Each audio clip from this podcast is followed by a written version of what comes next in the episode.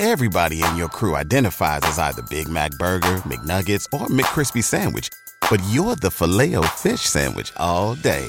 That crispy fish, that savory tartar sauce, that melty cheese, that pillowy bun. Yeah, you get it.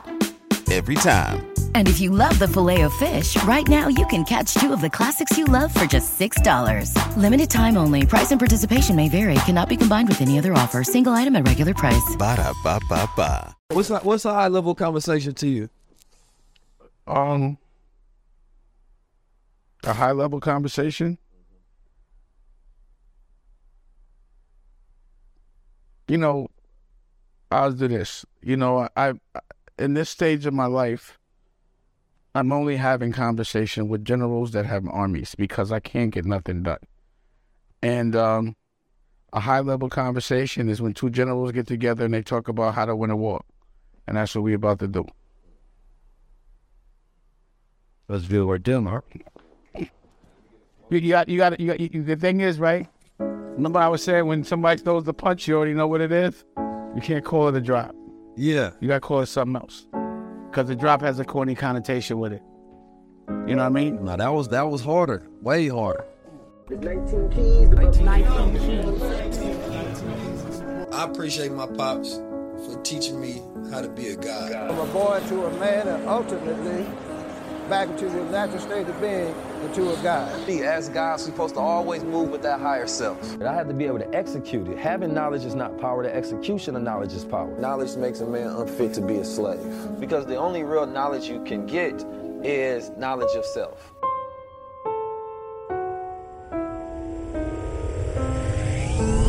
This is the highest level. The highest level is ownership. The highest level is power. The highest level is sovereignty. The highest level is higher consciousness. The highest level is when we own our own culture. Excellence at a very high level. Not eye level. Mm. A high I like level. That. It's time for a high level conversation. We're here for another high level another conversation. High level conversation. nineteen keys and this is a high level conversation. Tap in with the guy. Peace, family. Welcome back to another high-level conversation. Today, we have a very powerful and brilliant mind as a guest on the show. You know, as I always talk about, without certain people, there's a lot of things that just don't exist, right? There's a web of accomplishments that are connected to people's legacies, right? There are some people who are powerful, who are natural-born leaders, who are innovators, inventors, thinkers, right? And once you drop them on any timeline, they're going to change the spectrum of reality after that. The brother that I'm speaking to today is a very honest and truthful speaker. He's at the top ten tourists in the world. Y'all know I'm up there too, right? Some of my favorite tourists in the world, the Honorable Minister Farrakhan, Malcolm X, right? Even Shakespeare, because I'm going to throw him up there for his communicative powers. Right? That is, brother, not only when he communicates, he shifts paradigms and make people think about things in ways that they normally wouldn't have. It's one of them people that when you hear him speak, you say, damn, I never thought about it like that, which is one of the greatest compliments you can give to an orator or to a thinker, a divergent thinker, a person that can come up with multiple solutions to a problem, being abstract, being creative, and not be holding to a box. The brilliance of this man have created legacies and institutions that we all get to enjoy today. He's also been through the fire, rebirthed himself many times, and today I'm sitting here with one of the most brilliant minds of our time and generation, Mister Dame Dash. Thank you. How you doing, good brother? I'm good. And blessings. Man, listen, I've been wanting to have this conversation for a long time, man. And, um, you know, first of all, I just want to... Uh, uh, honor you, because I believe that even what we see today in this financial literacy movement, people talking about being their own boss, things of that nature, you know, you deliver what I say a lecture, right, on the Breakfast Club. And that lecture was first, you know, met with dismissal. It was met with anger. It was triggering to a lot of people because they were stuck on one wavelength of thinking. And you challenged the entire generation to change the way they think about creating generational wealth, right? About being their own boss. And in after that lecture, we seen many dynamics change, right? We seen people go about creating their own shows, uh, producing their own movements, teaching things that were in direct reflection to what they were at first an adversary towards, right? Now, when you went up there, first of all, I want to start with that. When you went up there that day, right, you didn't know that you was going to change the world, or maybe you did, right? What was your thought process as you were trying to give game to the culture, as you always do, and you was being challenged? Like, when I wake up in the morning, when I go do something, what I always tell my crew is, are you ready for an adventure? Mm.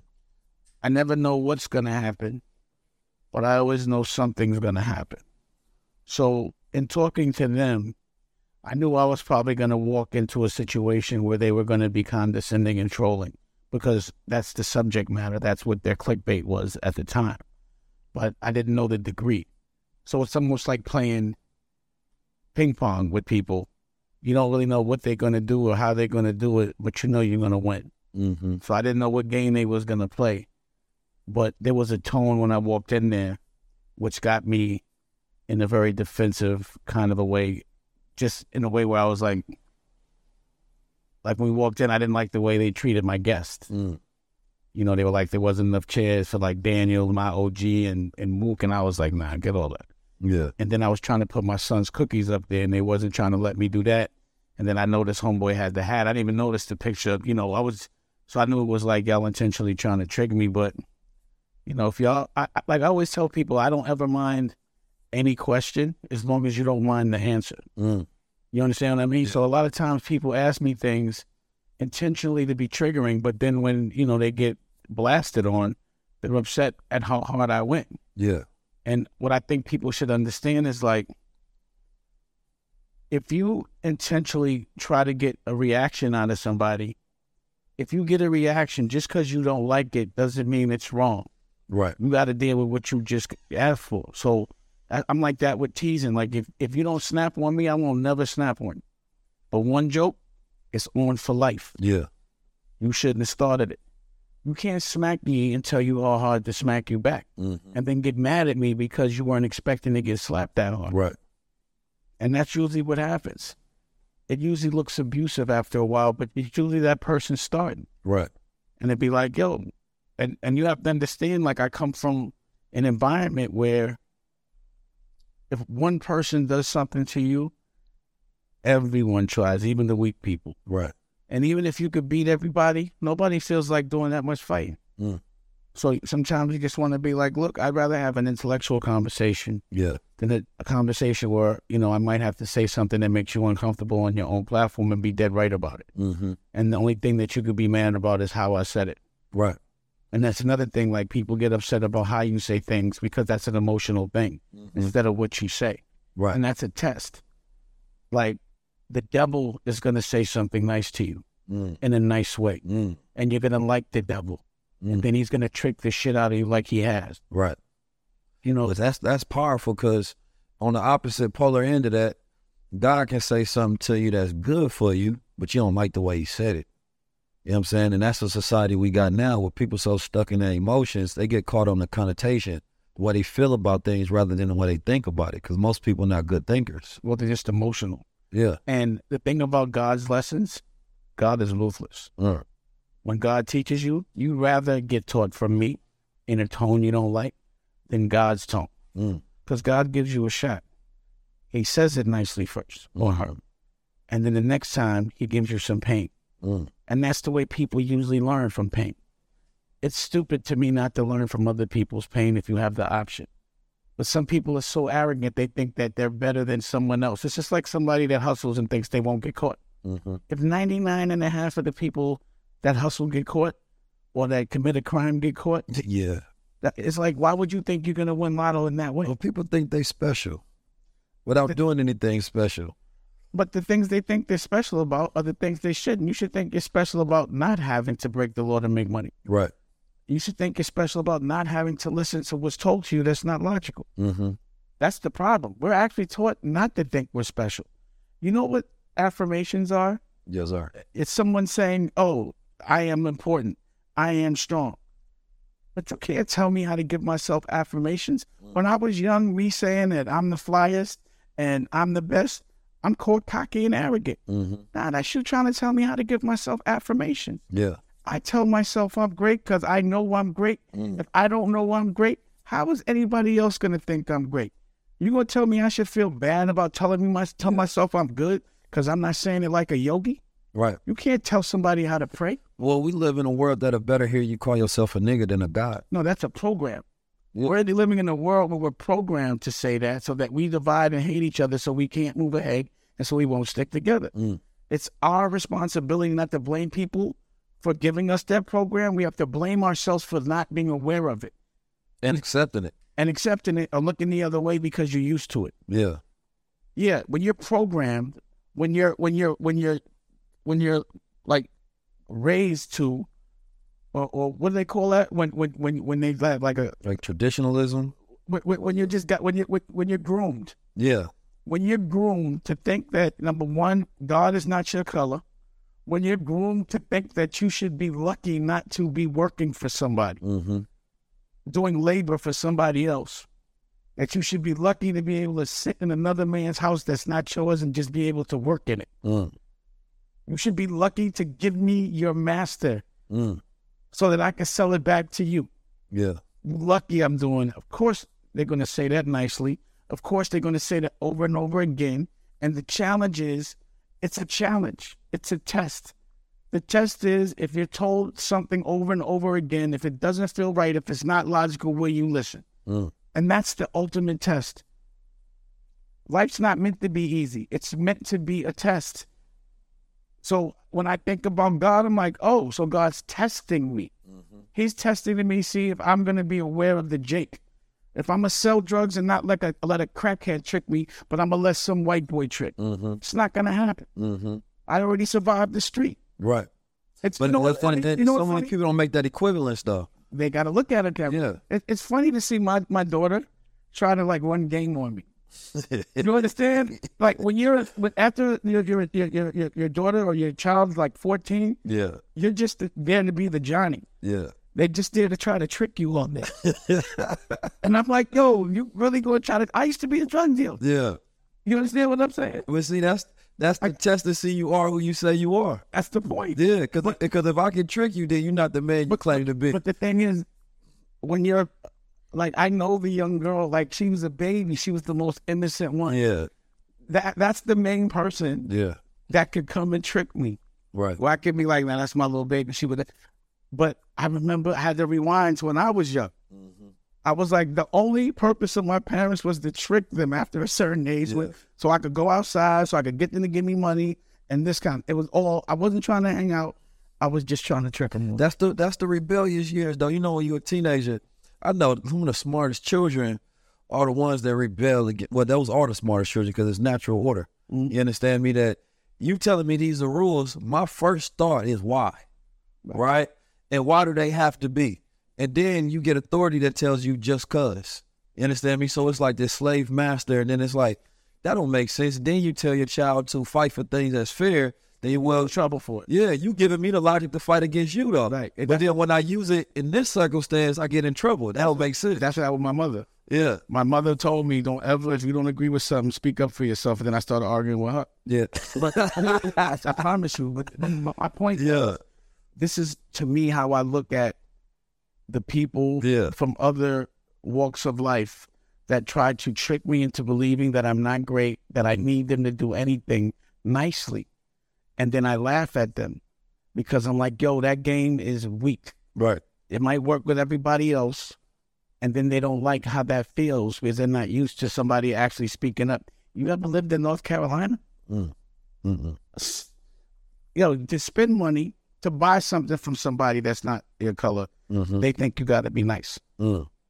Like you're, like I, I it's ridiculous. But mentality. Being nice, the idea of being nice, you know, that goes back to the root word. Nice used to mean stupid, like playing dumb. So I tell people, I that's don't like you being nice. That's what I mean. You know what I'm saying? But like being real, being good, being honest. You feel me? Being honest and kind, that's different. But being nice is you literally want me to play dumb, and they get women like that a lot. Mm-hmm. You know, just play nice. So women have to play dumb a lot. Right? Same thing with black people, though. Black people have to play dumb and play nice all the time. even when there's people that you're dealing with that's literally trying to scam you. You understand me? That that's known to be evil, but it's no, play nice. So you put on that hat, but you don't play nice with your own brother. Yeah, that's what we ain't let. But see, it, it's a program. It, that's the that's the uh you know, I look at the M L K effect, right?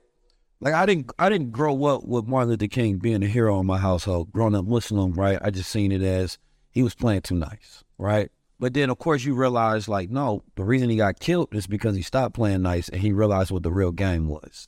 But his whole identity was, or his movement, and he was very strategic, but it was turn the other cheek. And it was basically give them more love than they give us. You understand me? Regardless. I don't think that was the reason. I thought the reason why was because if we react, then they say that we deserve it. So he was saying, keep your hands down, so there will be no excuses to say that we did anything. That's how I always looked at it. And I was like, you know what? I was like, how how do you convince black people not to hit back? Well, I want to know what that conversation. But that's but that's see that's the key though. Now imagine when we took that same energy and that movement and we put it towards ourselves. Yeah, you know what I'm saying? Like, you know, just because they do something, don't mean you got to react, right? That's a, that's that's that's a different type of energy. I'm pouring love in the community rather than outside, because we ain't never had a, a movement where we go march through our own hoods and be like, even if you know they spit at you, they beat you, they shoot at you, you still not going to do nothing to them. Why? Because you going to show them that love conquered. We ain't never had a self-love movement in that direct. I, I didn't think it was because of that. That's what I was saying. I think I don't think it was because of the love thing. Yeah. I think it was so like. But was, that's how it gets told. That, yeah, that's what you I'm know, the, the movement is the narrative afterwards. I think he made it to where the rest of the, he wanted to embarrass them. Yeah. That's how I looked at it. Well, yeah, he was strategic. That's what I mean. Like, he was like, look, if you hit them back, then they really going to look at you. Yeah. If we swing back and we hit something, then they going to call it a riot. Right. So if we, if we ain't that's twofold though, because that's how I looked at it though. Right. It was twofold, because if you don't hit back, then you docile, and they know they can hit you again. But they, but you're doing it in front of people. Right. They can't hit you again. They can't do it twice right. in front of people. And those see those are low level people. Then the high level people that don't want to get seen looking bad, the politicians, because they was faking around the world like, you know, that humanitarian problem out here was solved.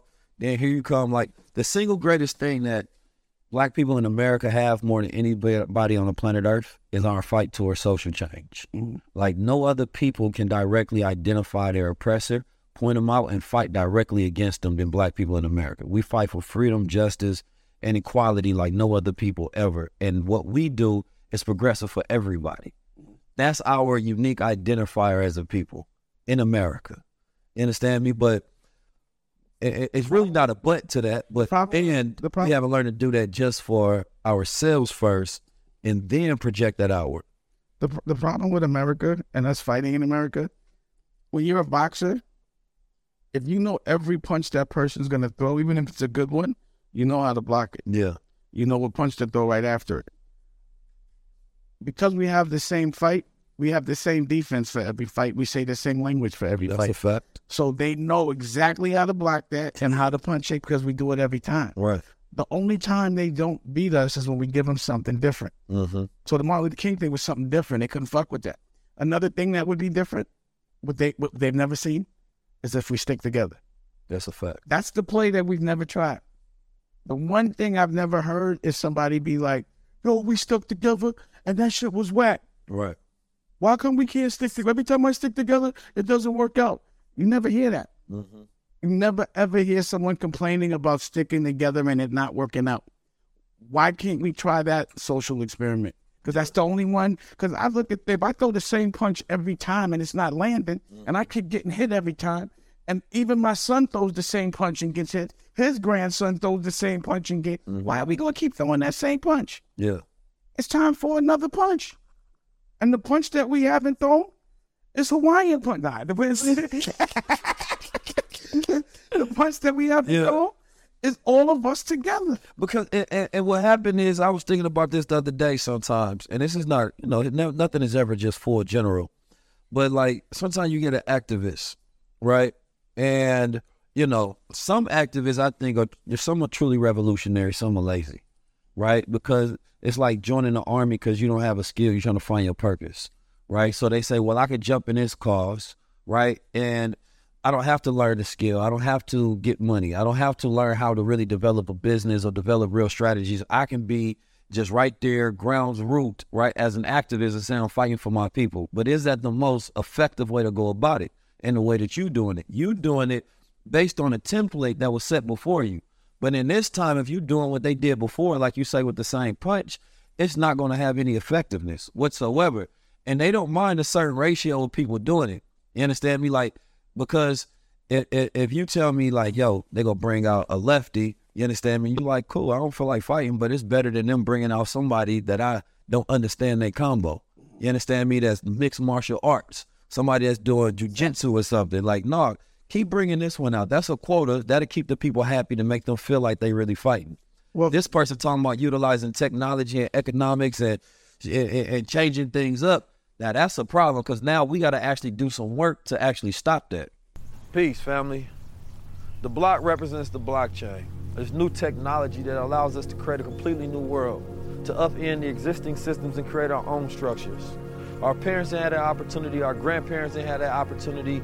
No other generation had that opportunity since the Constitution was created, since the banking system was created, since the education and the media systems was created. But our generation have that opportunity, that if we learn and we educate ourselves, we can create the world that best fits us in our image, to where you can take the bottom and you can rise them to the top.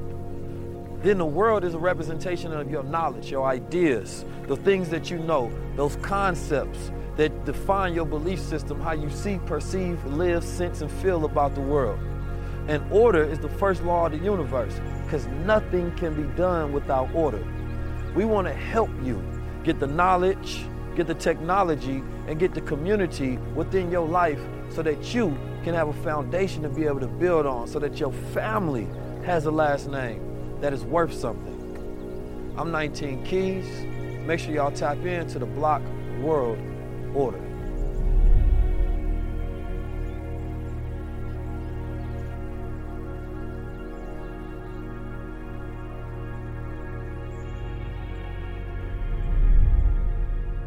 Well, I can tell you what I personally saw. What I personally saw was, if you're willing to trick your culture into giving all your stuff to them, you will be empowered in that world. You'll be You'll be celebrated in that world. And you'll also make other people that aren't in that world, which is ninety-nine percent of the world, mm-hmm. try to live vicariously through that one person. Mm-hmm. That one Django. Right. That, there's, there's only one Django in the house. Very few. There's not room for too many to make Djangos, because there's only one master bedroom. Mm. How many service quarters can you have? Mm.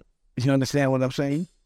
And what you're led to believe is that the service quarters is actually your estate, mm. and that because you're not in the cornfield, that you, it's dope, right. that you've made it, right? Because you live in the service quarters of your master's house, right? And that's how I've always looked at it. You know what I'm saying? I'm not gonna get tricked into thinking, because I'm in your little room, you got the bigger room, and everyone I love lives in the cotton field, and they sweating, and they not getting paid, and they fighting each other all day. I'm not giving you that, right? I'm not going to co-sign. And then those people that's in that room tell those to chill out, because you're going to mess it up for us. Exactly. That's what they say. Don't chill out. That's what your job is to do. Right. Your job is to keep everybody calm. Right. But also to keep everybody divided. Right. Also to tell on anybody that's an independent thinker that could mess up your room. Mm. And what you might think is, oh, you trying to get in my room?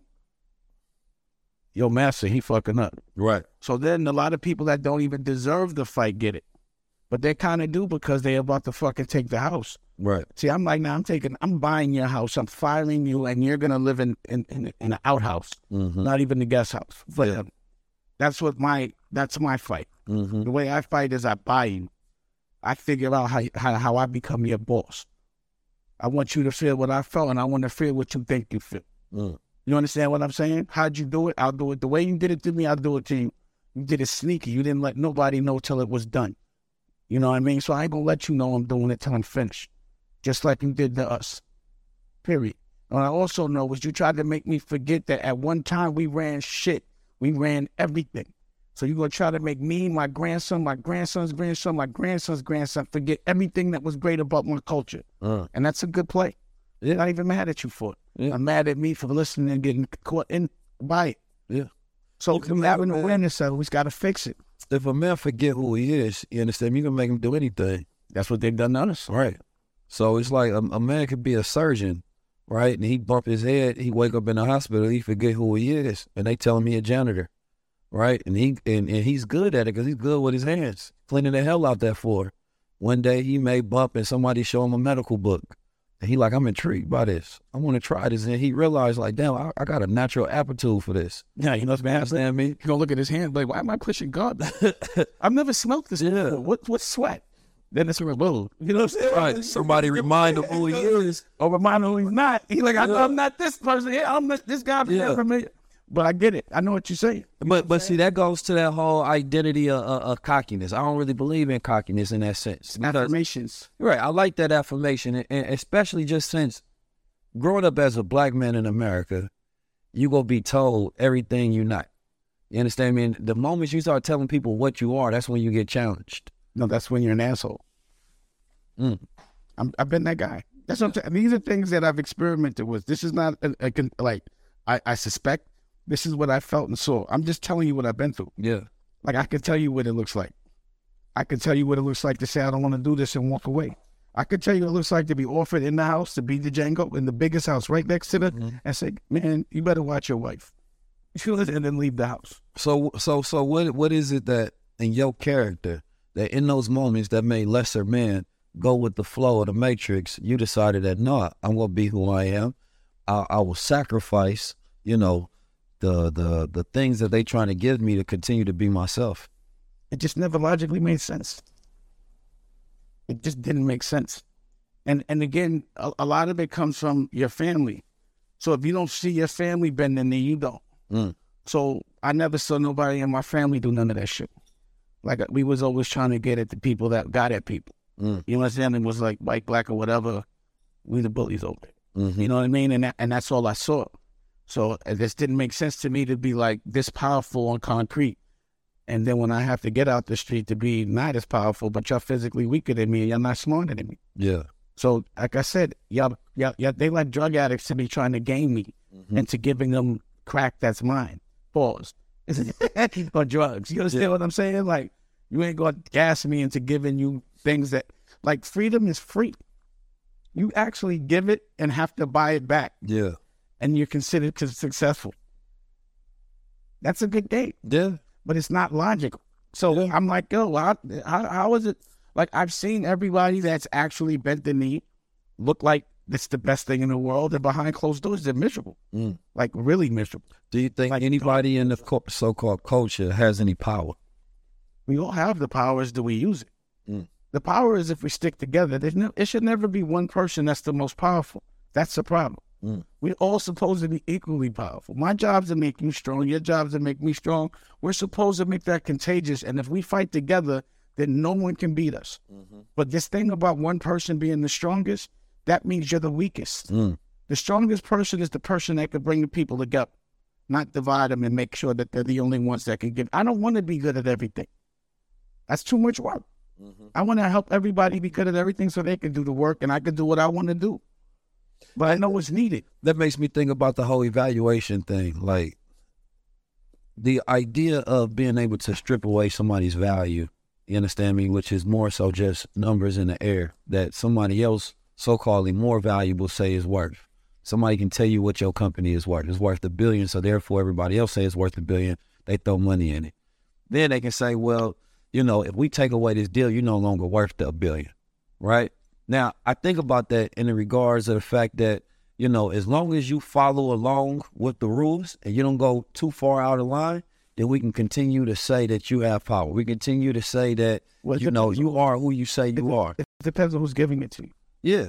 Well, we, you know, we're not in a position to give that to each other. I mean, we are, but we haven't utilized our position to give it to each other. So if, if usually your billion-dollar valuation is based on ten times one hundred million dollars a year. Mm-hmm. If you're making one hundred million dollars a year, times ten, that's a billion. That's how they evaluate a billion dollars in a magazine. Mm-hmm. Like, most people that they say have a billion dollars don't have a liquid billion dollars. Right. People that have a billion dollars don't even want to be on that list. You always say you have a billion dollars and you're trying to raise a billion dollars. You know what I'm saying? But Mike, you think we haven't been able to go to past a threshold of like, there's nobody with like two, three billion? Because we don't stick together. No, there's a couple that do. You could catch a lick, That's just not a common thing. But my, my, my point is, if you put, if you make one hundred million dollars based on someone paying you a royalty, then they can turn your lights out. But it doesn't mean that you can't go get another deal to do that. You understand what I'm saying? Mm-hmm. So it's not the worst thing. But that's what I'm saying. You're still worth it because the system of evaluation we didn't come up with. But that's what I'm saying. That's that's what I'm saying. I'm right. Like, yo, who, who really? It's not real. It's not real. That's what I mean. Like a billion dollar billionaire to me is if you got a thousand millions right now right. to touch. And if you, again, it's like a millionaire. If you're a millionaire, you spend, go buy a bag of potato chips. You are not a millionaire. Right. Right? Are you not, not worth it? It's not worth enough to me. Yeah. It's what you're getting. So I always got to break that down. I never, ever believed that. Mm-hmm. You know, and real billionaires laugh at that shit. Mm-hmm. You know what I mean? And again, you're right. You don't rate, rate your worth based on what somebody said. Mm-hmm. You see how Donald Trump do it. He said, yeah. You ask him, he said, you can say, you can say you worth whatever you think you're worth. That's right. What art is. You know what I'm saying? That's art. Yeah. Yeah, I'm, I know I'm worth billions. Yeah. My nickname is Billy the Kid because I'm a billionaire. Yeah. You know why? Because my life is priceless. Yeah, but you, nobody, nobody has generated billions and billions and billions. You understand me? Just from your intellectual property and, of course, your actual work and the things that you've produced. And in that regard, you know, there, there's a lot of people that go through entrepreneurship. They get into it. They got a vision. They produce that vision. Then they go through hardship. And then that hardship, a lot of times, some people's whole identity was in that one idea, that one thing that they built up. And they don't know how to go through that process of recreating themselves or, you know, going from the ashes and then, you know, becoming new again. That, so, that's not an entrepreneur. Who are they? They're they're they're they're uh, one-hit wonders. Mm. So a boxer, a real boxer, when he gets hit, he has to be able to get up. There is no professional boxer that doesn't get hit. Mm-hmm. There is no entrepreneur that doesn't go through it. It does not exist. You're not an entrepreneur unless you lost mm-hmm. and won. And lost and won, mm-hmm. or learned from and won. Yeah. When you start a business, you're not supposed to even be profitable for ten years. You're supposed to be sustainable at five. That's the business. The average millionaire doesn't become one from one generation to another till they're fifty. Mm. I did that shit when I was thirty. So just because, again, was perceived like I already know, I'm like, bro, I'm so way ahead of the game for my age. Yeah. And what I've done and what I did and when I did it and how I did it, that's what shows an entrepreneur. Like, you can't prove that you're a general unless you've been in a war. Yeah. A real general wins wars. A person that loses his first fight, like, you could go and fight and catch step and some shit, and you might have caught the people sick or yeah, whatever. You ain't a fighter, though. But you ain't beat nobody. Yeah. So you ain't a general. You got to be able to be outgunned, outmanned. You got to be able to be bleeding. You got to be able to fight next to your men. Fight better than your men, fight your men at times so they stay in line, yeah. all of that shit. That's, you can't prove you tough until you've been, th- it's just like I said, yo, I don't want to hear thorough till you did a bit. Like, you can, just because you squeeze that gun, that don't mean you thorough in the street. To me, people might be scared, but you, go, you might tell on somebody. You understand? You might fold. If you did the crime, accountability is everything, did the time, now you tell me you thorough. But that can't happen overnight. Mm-hmm. It means I got to actually watch you take a loss. You have to be tested. You got to go through trials and tribulations. So you're not an entrepreneur till you test it. Like, I have people around me that make other people cool. I ain't going to say no names. And they do a real good job. But like, yo, you ain't got no body. You're not a made man. Mm-hmm. You know why? Because you haven't made nothing yet for yourself. You're not a made man until you unapologetically stand for something that's yours. I don't care how much money you make for somebody. And some people are cool with not being made men, just right. being one of them, not one of us. This episode is brought to you by Goldwater. You know, well, you know, so, well, and that goes to the concept that, you know, I'm, I'm, I'm always one of them people. I want to push everybody to be at their highest level of possibility and potential. But then I realize it's the customization of different people. You understand me? Like, individuals like ourselves, it's a certain type of grit. You understand me? No matter what happens, there's a certain passion and drive that you're going to continue to pursue and what you own. It's fearless. And, and yeah, and, and that courage first don't allow you to stop. Can't. You understand me? But then there's other people who they position of peace won't allow them to do what we do, to be out there in the front, to consistently go for wins. even in the face of a multitude of losses. They're usually depressed. You understand me? That's character, though. That's called living without a purpose. It, but look at eighty-five percent of people, you know, they working for somebody else. That's why they're depressed. Right? And they don't even think for themselves. And a lot of people don't want to think for themselves. That's a program. It, it's not that they don't want to. We're beat into not thinking for ourselves. But thinking for yourself is a deliberate act. It's not actually easy. Right. You know what I'm saying? That means that you got to actually come up with your own thought process towards everything. Yeah. Right? Instead of being fed the way I think about God, the way I think about women, the way I think about life, philosophies, the way I think about everything. Everything that we know is from the collection of consciousness that we've gathered over time that somebody else already did the thinking. That's what, that's what a boss does. That's that's the definition of a boss. It's the definition of a father. Mm-hmm. It's the definition of a man. Mm-hmm. Like, I, we're too used to not being one hundred percent what we're meant to be. Right. Yeah, we're not supposed to be working for no, somebody. We're supposed to be taking care of our family. We're supposed to be making it easy for our, for the people we love. We're not so. If you are all right with your kids having to go through the same exact problems that you had, then what you here for? Right. And a, a life without a purpose is not a life. It's a depressed existence. That's a fact. So that's why we're taught not to dream. We're taught not to give ourselves um, any kind of compliments. Any, any, anything that makes us confident makes it negative. We're taught to be controlled. We're taught to be, sit in a room with, since the day where my daughter is taught to sit in a room eight hours a day while the sun is out and worry about going to college from the day she goes to school since yeah. she's been six. You know you want to co- go to college before you know what you want to go to college mm-hmm. for. I got a son in college right now. You don't know why he in college. Right. Well, just, now they tell them that. They, now they tell you the experience. What experience? The experience being an adult and kid. So you four years behind everybody else. So you yeah. could have the experience of having debt. Yeah. What experience? That's the American experience that they connect to the dream of college. Program. Yeah. And you pay for it. Yeah. And put you in debt. Period. Yeah. And they don't teach you nothing that you're going to use. Yeah. At all. So that's the reason. But I'm not even mad at it. If I wanted to brainwash the masses, I'd make a curriculum that brainwashes them from the day they're born. I take it from their kids and tell them exactly how I'm being taught by a stranger. Mm-hmm. Tell them exactly what I would. Have you ever seen any hieroglyphics with a school on it? No.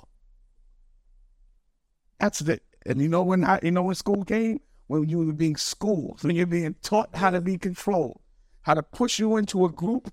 When they tell you that the, the, the planet's overpopulated, but when I go into places and don't see nothing, I, New York could be overpopulated. L A is a lot of people. Right. But this is where they want everybody. Right. This is where they tax you the most. Mm-hmm. This is where you get control. This is where you're going to be able to build the most jails and outsource them. Independent sector. Yeah. You know, the, there's a lot of money from dysfunction. There's a lot of money from war. Yeah. There's a lot of money from uh, uh, from taking all the resources from our planet. It's just selfish. Yeah, I mean, you know, and capitalism it, it, capitalism uh, allows you to make money off people's ignorance and ills. Yeah. Right? Like, like if, if I really teach you how to eat right, think right, do right, I just eliminated so many industries. A lot of middlemen. Right? Now, shit, the doctors don't have a job. You understand me? Now, all of these companies that sell you things, I got all the fats and the sugars and the chemicals. Now nobody's buying those products. You understand me? So... Once you, it, the same thing with Netflix. People ain't watching as much T V. They mind not gonna be as distracted. They focus on things that actually matter. You understand me? And so it's against the interest of all the corporations to teach people how to live in a healthy capacity. one hundred percent. If you want to control them. If you want to control them, and they do. But what it is is exactly a purpose for us to live for. Mm-hmm. There's a lot of change, and it's very simple to do it. What's your purpose? My purpose is to make sure the people I love never have to go through what I had to go through. Mm. Yeah. How how how how are you able to bear what you went through? Understand me? Because I think that when most people think about Dame Dash, right? People always like to talk about the past. I look at the human being. You understand me? Like the the the, the mental fortitude to literally, you know, be able to build up giants, right? And institutions that we all know and love, and to be a part of that, right? That literally stems from your intellect, right? And then at some point in time, not be a part of that. You understand me? And still go through that mental process of saying and seeing it in the world, something that you build. It's like seeing your child. I think I use the analogy of talking to Rashad. It's like seeing your child that you can no longer have communication with, and it becomes Michael Jackson. And the whole world is talking about your child, right? People love the music from it. People love the moves from it. People love all of the things that go from it. But then you still walk with an infinite amount of confidence and belief within yourself. And so we talked about those people that the one hit wonders. Not only the one hit, two hit, three hit, another one, right? But there's just an infinite amount of, I think, uh, uh, ability to be able to walk through those dark spaces and then step out in the light again and again and again and again. And society misses that mental fortitude because most people are weak. They go through one harshness and then they depress. They hurt. They got anxiety. They got distress. They suicidal. But you seem to have a mental fortitude of infinite confidence. How does somebody else build that, right? And then what are some of those feelings and emotions that you done went through, you know, knowing that the world enjoys things that come from your mind, but you may not be able to enjoy them like everybody else? I never looked at it like that. I always look at it like when you start a company and no one takes the company from you mm. and you sell the company. I would always, when I would sell the companies that I didn't want to be a part of them, it was because I didn't want to be a part of them. Mm-hmm. Like, I've walked away from blocks when I was in the street that mm-hmm. were clicking, that I helped get clicking, but because it was too much of a headache, I yo, keep the block. I'll go start another one. Mm-hmm. And then that block gets raided, and I'm like, I'm glad I wasn't on that block. Yeah, I don't like being on that block because that block did sell, and I don't enjoy the experience anymore. You got to remember, nobody took nothing from me. I actually made a proactive effort to sell it, to actually get away from it. But that's, so I never looked at it like that. And when you start a business and you sell it, if you can start another business without a key man clause, where you, because sometimes you sell a business, you're not allowed to be in that business or non-compete. You can't be in that, mm-hmm. not a key man, non-compete. Yeah. You can't be, you can't, you can't be in a business that can even compete with, with the business you just sold for like, well, like years, whatever, like that. Years, yeah. I, I used to be like, I was able to sell it because I didn't want, it was almost to me like, I don't discount the experience. I still want to be, that wasn't my trajectory anymore. So that wasn't my W. I was going to do other things. So like when I sold Rocawear and made a conscious effort, before I sold Rocawear, I'd already moved Rockefeller. I'd already moved my office to Rocawear. Mm-hmm. I was done with music. I didn't like all the things that came with it. You know what I mean? Like, again, fighting your artists, fighting people that are trying to, you know, destroy you. It just going to, uh, having to bail niggas out, going, it, it was like being in the street. I didn't want no parts of it. Mm-hmm. I went to fashion. I be, I was able to create something with my daughter who's here, her mother. Right. I was able to say, okay, I get to do something completely different. I don't care how much money your club is making. If I got to go to that club every day, it would drive me bananas. If I'm not inspired any, any anymore, I'm done with it. It's like somebody might ask me about a certain woman and say, oh, how could you leave that woman? I don't like her no more. Mm-hmm. But they'll still be like, the girl might even say, oh, I left him and da-da-da. And how you unhappy? Because I got a better girl. Mm-hmm. You understand what I'm saying? So I was always looking for a better life. I thought hip-hop was just put in a box. Mm-hmm. And I was like, nah, y'all not going to put me in a box. This is not all I want to do. This is this was my dream when I was sixteen years old. Mm-hmm. And I actually made it come true when I was twenty, twenty-one. I was done by the time I was, I was able to retire from music at thirty-five. Mm-hmm. There's no way to look at that bad. Mm-hmm. Even if you can't, like, I don't, like, it's like, I, I don't, you know, I'm not looking at it like that. I'm more looking at what I'm doing moving forward because I'm inspired. So I was inspired by the fashion business. Once I wasn't inspired by that anymore, I got inspired by the movie business, mm-hmm. you know? And then what I got inspired by was, oh, all these other things that I was doing, I had to use other people's money. I had to argue every day. I my culture wasn't getting the benefit of it. For me, I felt like I was lucky. I never looked at it as a dark time ever. Like, there's never a time that you could have saw me. Like, what I was doing right after Rockefeller, I had a whole building and I was opening up art galleries. There was nothing dark about that. And I got the receipts. It was all taped. I was starting television networks in two thousand five. It's twenty twenty-three. Mm-hmm. So I was just too far in the future to be worried about anything. And I'm always so confident in my future that I'm not worried about my past. Mm. I don't like old work. And I, you, this is what you got to know. When you start a new business, it's a complete fight. You starting all over again. Yeah. I choose to start new businesses. I actually choose the fight. I actually choose to do it like this. Mm-hmm. Probably did it like this. To me, like this, it was doing it with somebody else's bread. Mm-hmm. But I was like, oh shit, is the internet? I could do it like this. Yeah. I could do it with one hand now. I'm gonna show you how to do it with one hand now. It, it was became more of, of a fun thing to me. I get to laugh harder. Like, if me and you was wild in the street, real wild in the street, yeah. real wild in the street, and all of a sudden I see you bending the knee to somebody, everybody else might celebrate you. I'm laughing at you. I know you. You understand what I'm saying? I know what it's doing to you to right. do it. I know how you feel when you go outside because you. I know you didn't want to. I know how much it hurts to have to do that. So it becomes more like, you did that to do that? Mm. Think about y'all Rain Man. Like yeah. somebody who go, y'all tease each other the whole nine, and you see them do some bullshit mm. that's embarrassing, that they only do it in front of people that can see it, nobody else sees it, and you get to see it. Mm. Everyone else might respect it, but me and you both know I don't respect that. Right. We know what code we talk about. According to the code that we signed on to, you out the game. Mm-hmm. Cheating, you out the game. It don't matter what you got. It's like if you snitching, you free. I, I, it doesn't mean you free to me. Right. You ain't getting no props from me. Selling out your friends is like snitching. It is snitching. You get no props. If somebody would pay you a billion dollars to sell out or to, to snitch, would you do it? No.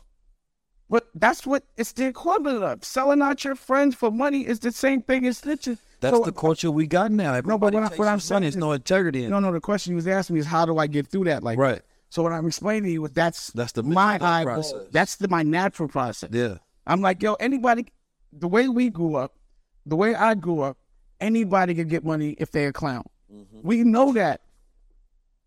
We we know anybody could get money. Anybody could get out of jail if they tell. Mm-hmm. We know that. Mm. But I ain't respecting you because you're free. Right. You, you did what you did. In our game, you're successful if you go to if you don't go to jail. Period. But if you do go to jail, part of being a part of this game is that you can't tell. Mm-hmm. In the game of business or the, where I'm from, in my game with myself, if I could do it without being told what to do, without mm. having to have a boss, if I could do it without selling out my friends, if I if I never ever cheat, that's the W. Mm. But if I gotta go pop, if I gotta make something that I don't like, if I have to compromise my morals or my integrity, if I gotta sell out my friends, if I have to do anything that's immoral, it doesn't count. Right. I don't care how much you get paid for it. Right. And again, I've seen people get the most money that you think you could ever see, and they end up miserable. Right.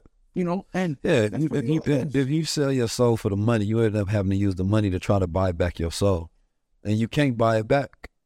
You know what I mean? So there's a lot of people that go broke trying to get that part of themselves that they lost for the things that they gained, but even, and they realize it was never worth it. Even if they got the money, they broke.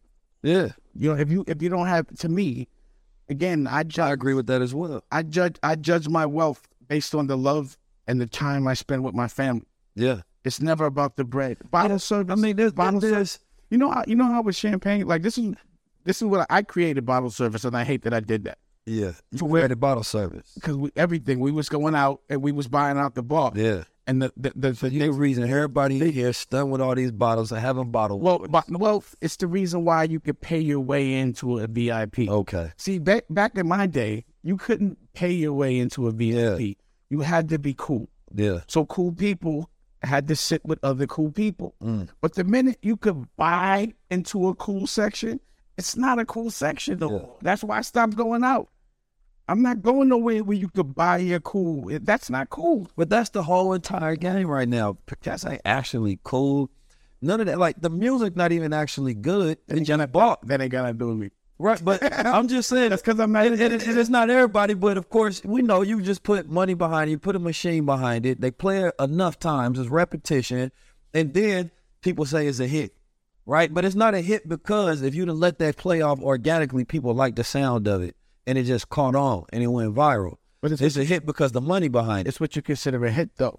So if you put the money behind it, and it's a big record, but you have no show, that will destroy your career. Mm.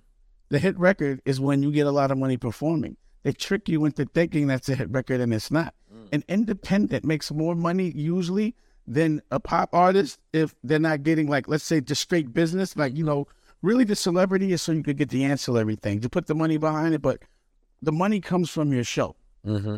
If you can actually figure out how to do a show and get paid for doing a show, you know what it is, how much it is per ticket. Right. It's the same thing. Yeah. You don't need a hit record to go toward that. No, it's, it's it's leverage. It's like social media. You get on social media, I look at social media like a three sixty contract. No, but what I was saying is they program you to think that if you have a, a record on the radio, yeah, it's a hit. But that's the way you should. You know, but that's what I mean. Like by virality is the same thing. No, but what I'm saying, the way you should judge what a hit is how much money you make. Yeah. If that's the case. But that's what I mean. Like influencers today, you can get all the likes in the world, all the comments in the world, but you can't make no money. No. You're not an influencer.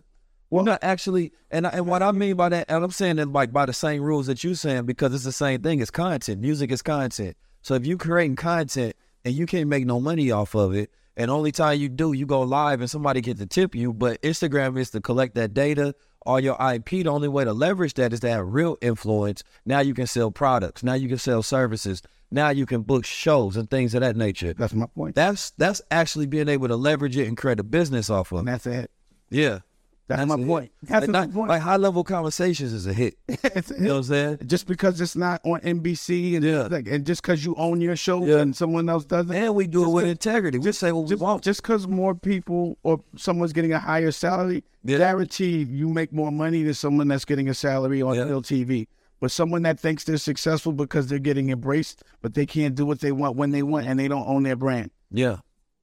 They think it's a hit. Right. But the hit is when you can do it when you want to, how you want to, and you need no help, and you right. don't. Right. So a good show to me. And you can be free. A good show is better than a, big, a good record to me any day. Yeah. Because that's where you can sell your merch. And that's when you don't need radio mm-hmm. to go perform. It's a, lack of creati- it's a lot of creativity, a lack of creativity in the game right now. Everybody just follow what everybody else do, right? So it's not a lot of originality there, trying to do the uncommon thing anymore because it's so money-based right now that it ain't based on the art no more, right? So that's the devil. Cass figured out the formula of if I just do it like this, I can get money because that person did it like this. People on TikTok, if I just dance like this, I can get numbers, I can get virality. So when I say like people don't even know how to think no more because they don't have to think for self. And now we're going into an age of artificial intelligence, they're going to be asking the machine what to do. The machine is curating what to do. If everybody got the same machine and that same machine is telling them what to do, everybody's doing the same thing. Right, yeah, that's the program. Shit to do. You got to create something new to do. That's why. But that that's is, why it's just like certain people are new. When you step outside, you see the archetype of the crown, the jewels. He walked away, he moved away, he talked. That's a different individual. That's something new in the matrix. We ain't seen that. If you may have seen something similar, but this is the remixed edition of it. You understand me? This episode is brought to you by crowns nineteen dot com. What if you could have a career where the opportunities are as vast as our nation? Where it's not about mission statements, but a shared mission. At U S Customs and Border Protection, we go beyond to protect more than borders. From ship to shore, air to ground, cities to local communities, C B P agents and officers are keeping people safe. Join U S Customs and Border Protection and go beyond for something far greater than yourself. Learn more at c b p dot gov slash careers. People always say it's nothing new under the sun, I believe. And I understand the idea of that, but at the same time, man, my fingerprint, it's only been one of these. You understand me? So what I add to the game and the way that I do it is the newness. Not that I'm I'm creating something, it's what I'm making.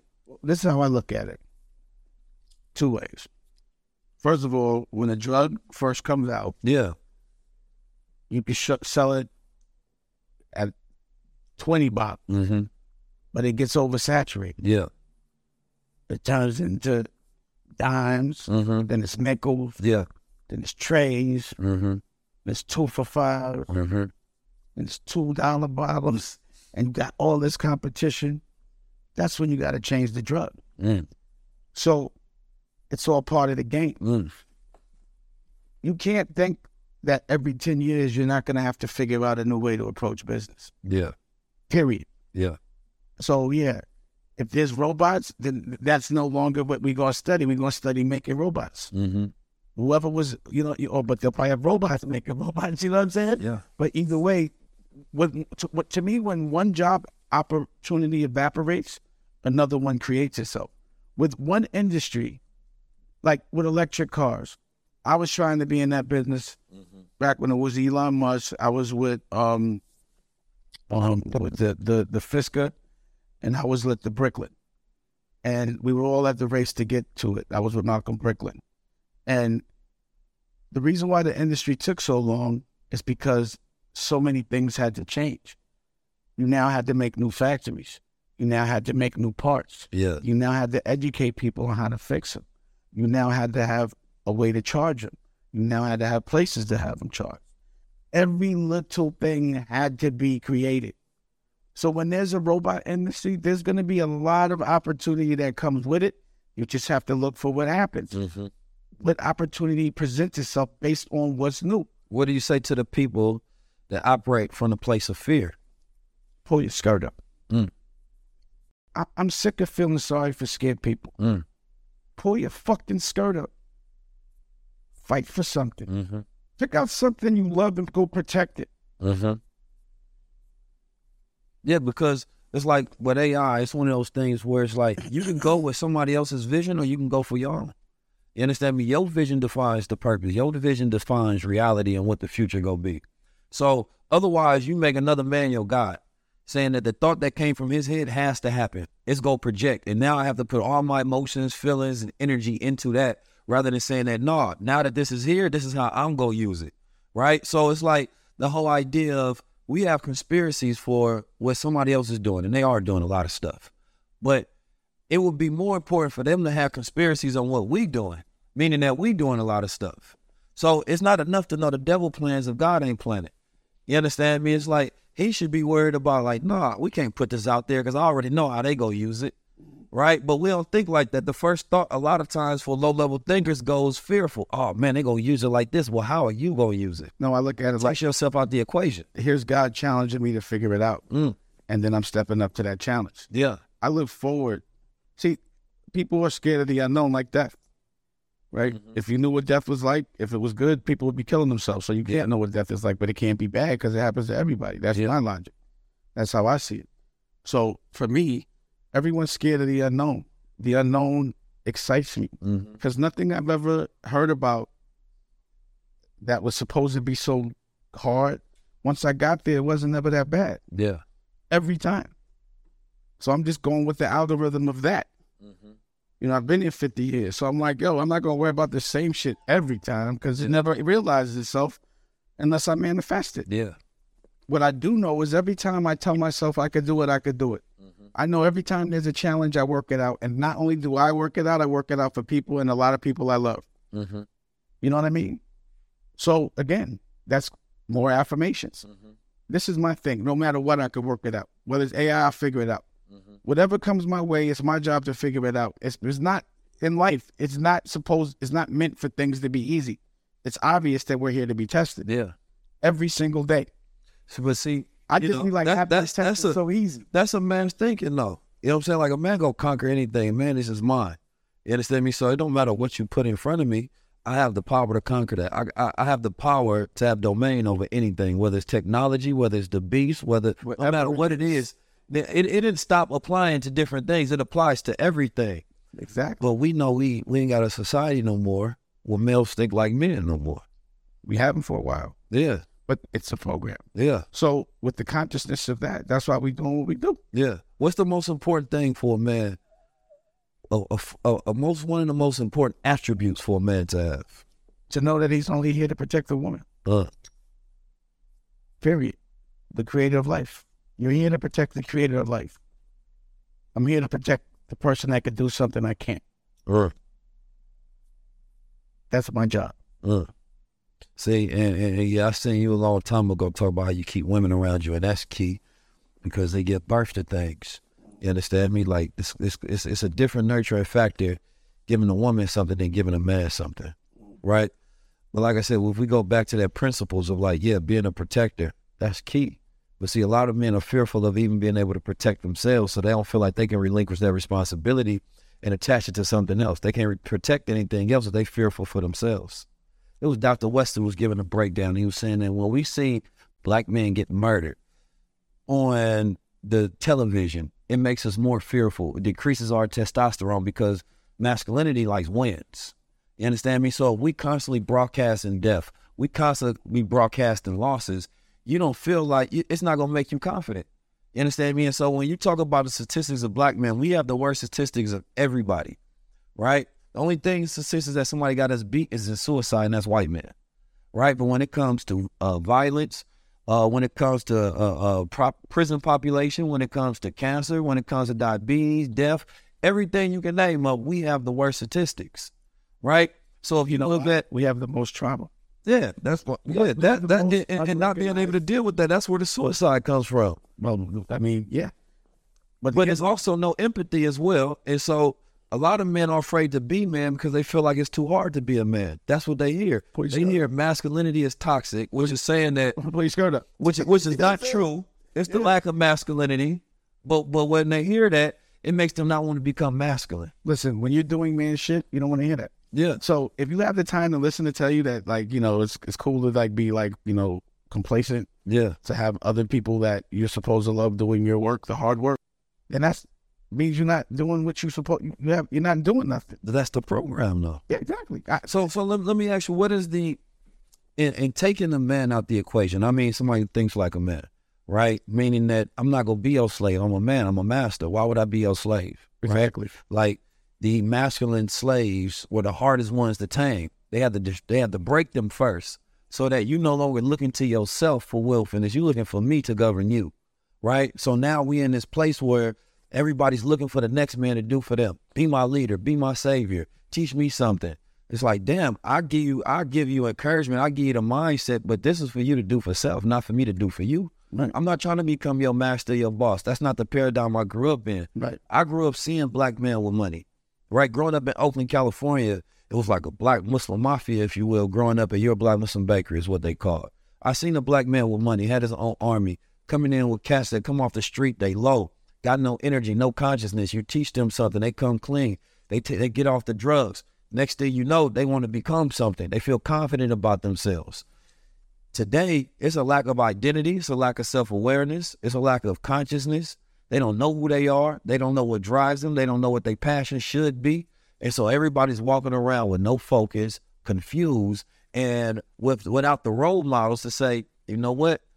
I want to be like, dang, why? Because you know, when you become a disciple of somebody, you're taking on their disciplines in order to be like them.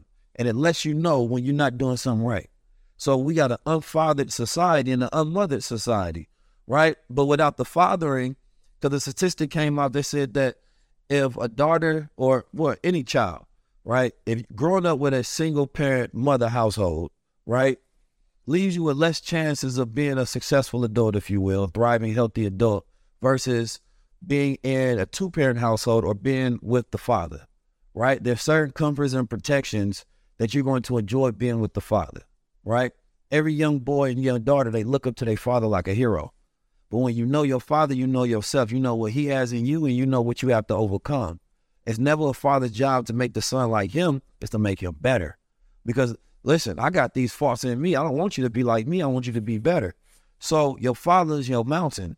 But if you don't know your mountain, you don't know what's in you. You think that's naturally who you are. Like, I used to get mad. I used to bite my lip before I fight or get anything. I, I bite my lip so hard, it'll bleed. But I realized, you know, staying with my father later on, he was in and out the household. But when I, as a man, I learned to see my parents as human beings. And I seen my father, and every time he got angry, he'd bite the hell out of his lip. And I realized that's not my trait, that's his. Mm-hmm. And the day afterwards, I stopped doing it. I ain't did it since. It don't even come up at all. But it was an unconscious thing. And when you don't know your parents, you don't know your father specifically, you don't know those things that he has within himself that you have to conquer, because your children are the karma. You inherit that. And I think it's in India, they call it samsara, where you have to go through a, a whole enlightening and an awakening process to wash over those thought patterns that you inherit from your parents.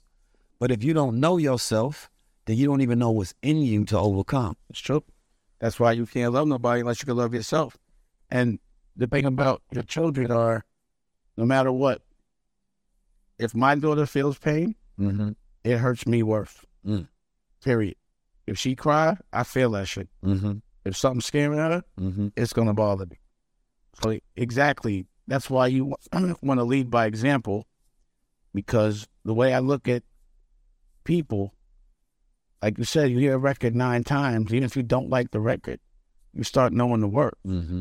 So, yeah, if you don't have a parent to look at, because the same thing happened to me. I didn't realize how many things um, that I got from my father until I was at his funeral. Mm-hmm. And I started to remember, like, damn, my father was a funny dude. Yeah. You know, I got my sense of humor from him. He was a fly guy. My mom was too, but, you know, you need to know where you're from and to be able to watch the person that you came from. And you need some things to rub off on you, good and bad, because mm-hmm. that's what happens. And that's why it's important to try to be as balanced as possible so that the people you love are watching you be balanced, so that becomes their normal. Because mm. every single good and bad thing gets picked up by the that's people that look up to you. You know what I'm saying? So, you know, you need to see some bad shit, but you need to recognize that it's bad. Like you said, once you knew to bite, you knew not to. Mm-hmm. And that's why sometimes there's a support system that you need. Why, you know, I tell you, I got, I always talk to a therapist, a psychologist, and, yeah. you know, just to recognize the things that I'm unaware of. Yeah. But the only time you are aware of something that you do that you shouldn't be is when you get hurt. Yeah. You know what I'm saying? Yeah. Like, you know, you bleed. And like, oh, I wouldn't have known that unless I was bleeding. Right. So you want to try to learn about things before it becomes painful. Like, mm-hmm. I don't want to go to the dentist when my tooth hurts. I'm going to go to the dentist before my tooth hurts. Why do I have to feel pain and go fix it? I went to the dentist. I was like, this shit ain't hurt. Yeah, most people signal by the time it's too late, then I'm going to check up on it. You don't want to go to the yeah. dentist. But it's just the thing. You don't go to the doctor. With program, look at the way a uh, hospital looks. Right. It makes it where you don't want to go in there until you have to. Well, yeah, you, you know, because it looked like a morgue. It, it, it looked yeah, like a like, place you go to die, not a place where you go to live. It looks like court, and it looks yeah. like school. Yeah. Same. There, I would have colors. I would have right. plants and crystals. We got sage in there. It's, it's, it would be higher. Yeah. But that's intentional. Yeah. And it's consistent. Mm-hmm. Anything that happens more than once over and over again, it's more than just an, an, it's not a pattern. It's an intentional thing. Right. Because you see the result of something. And if you keep doing it the same way, then you go, that means you have the same result. Yeah. So it ain't us that's, we're not recognizing it because yeah. we're in it. Yeah. See, the thing about survival mode, it's hard to be strategic. Mm. It's hard to play chess when you're in the middle of checkers for some people. Mm. Survival mode is checkers. Mm. Trying to pay your bill next week. That's a fact. It, it's hard to try to pay your bill in five years. When you can't pay your bill this week. Yeah, just the next move. But being a business, this is what I'm trying to teach my daughter. Art detecting makes, art detecting in your present makes your future so much easier. Mm. You understand what I'm saying? And whatever happens in your future, you will remember later. Mm-hmm. So I'm always like, yo, hustle for good memories. Mm-hmm. An experience could have a good memory attached with it or a bad one. You could be cold, but if you put a jacket on, you could be warm. Right. If you know it's cold, put a jacket on. Yeah. If you can look at the weather, why wait to get there to see if it's cold or hot? Why not get there prepared so you could be comfortable? Mm-hmm. Just take the time to prepare. But if you were surviving, I say God is the best of planners. That's that God mode. Yeah. Yeah. You have to be strategic. You have yeah. to architect. See, this is the main thing that I ask people lately. I'm gonna ask you. You believe in heaven? I believe in the heaven that you make. What does heaven look like to you when you die? When I die? That's when heaven comes. Pause. If, if if I was to believe in that particular version or concept of heaven, it'd be me living in my greatest memories. See, if you ask somebody that goes to church what heaven looks like, it might look like church. Mm. You love going to church. But if I went to heaven and it was church, that would be hell for me. I like weed. I like, I mean, I, I like laughing, right? Yeah. So you want to be able to kick it up there. I want to do what I like in that. Yeah. If I have to go someplace where there's rooms that I don't like, yeah. that is hell. Yeah. So you have to be able to create your heaven here, mm-hmm. so that you create, that, that's how I'm hustling. Right. I hustle past the tombstone. Right. I believe that what I make here, because I'm not going to know what I like unless right. I do it here. That that's where I'm going. That's why, I mean, I was always, my, as a child, I was taught my definition of heaven was money, of friendships of all walks of life and good homes. That's the way the Honorable Elijah Muhammad described heaven, mm. right? And if you think about it, like, if you got money, you got friends, you got a network, you got real estate, you got land, that's wealth. You understand me? Like, you can about, do what you want. I think about money is just man-made. Yeah, but money don't have to be paper. Money money can wealth. be many things. Wealth. Yeah, wealth. That transfer of being able to, like, intellectual property is money. Right. Being a creative thinker is money. You understand me? Like, my, considered that. My presence is money. To a smart man. Yeah. Some people, money is, wealthy is, man. is a dollar bill. Yeah. You understand what I'm saying? And anything man-made. Yeah. If I'm a slave to money, then I'm a slave to man because it's man-made. Mm-hmm. So I'm going to be only a slave to what's God made, which is love. Yeah. I'm a slave for love. Mm-hmm. God made that. I'll do anything for it. And I ain't doing anything for nothing man-made. Yeah. Because anything a man did, he probably did out of fear anyway. Yeah. The reason why people make money is a fear of being broke. That's a fact. It's all fear. You know what I'm saying? If I was being broke, uh, I wouldn't work at all. Or to produce a vision, because you may just need more resources to bring that up. Yeah, well, you understand me? Like, I, I'm a visionary, so the money, that's that's the easy part. You only make right? it when you need it. That's yeah. my point. If, if, if I don't have a vision for the money, I don't have no reason for the money. My, you know that's, exactly. So it's like, you need but, but if you a man with great ideas, right, you need some money because you got to live that out. Because you, you just get yourself a purpose. And you got to take care of your kid. Yeah. But men created it, though. And if you're thinking generational. But men created it. Yeah. So I, I, I believe there was a time there was no money and we just traded. Yeah. It was just fair trade. That was the money, though. There was no, but that's no not paperback. But that's not money. Paperback system. A, a, a dollar is something that's backed by something else. Yeah, that's what a dollar is. It represents something else that's someplace else. Yeah, love is right there. But see, that's a dollar. But you know, you go back. I, I went up to the Southamptons and visited the Shinnecock Nation, and they had like some of the earliest money where they was trading like uh, what was they called, dowry shells or something like that. Mm-hmm. That was their form of money, right? Now, of course, the new paperback dollars, which was... What did the shell represent? Um, well, you had to go... Money is a marker for something. It represents uh, scarcity. You understand me? Like, that's so you have able to share it. No, I mean, like, you give somebody a, a, a, a shell. Right. Why does it have value? Because it's a shell? Or is it because... No, because money is supposed to be backed by gold, which is not. Right. But it's supposed to be. Right. So that's what I'm saying. A dollar bill represents a dollar worth of gold someplace. Right. That's what money's supposed to be. Right. That's, yeah, it did represent. So what does a shell represent? It represent that, listen, so I believe that these shells, now I don't have the story one hundred percent in my recollection at the moment, but as she was telling the story, it makes sense because these shells were particularly only in this one particular region. Mm. So it was the scarcity of saying that I'll give you this one and then you trade me for that. That's art. You can't get it. That's art. You understand me? Yes, yeah. That's art. But that's money. Like that's money is currency. That's currency. Yeah, currency. But money, but I, you money know, so man-made. For, for me, currency is different. For me, words, words, it, it means what I define. So I guess we got to agree on the definition of money. First. Yeah. Of, that's what I'm saying. My version of money is something that's backed by something that a man is saying is backed by. Right. It's a promise. It's right. Like, oh, that's what, this is yours? Yeah. That's that Goldwater. All right. That's money right I'm there. Just, I'm, trying, I know, I'm like, help you get it. Wait, what is it? That's that Goldwater. That Goldwater. Yeah. People focus a lot on nutrition. Body-wise, you know, I'm gonna feed this particular system of the body, I'm gonna feed that system.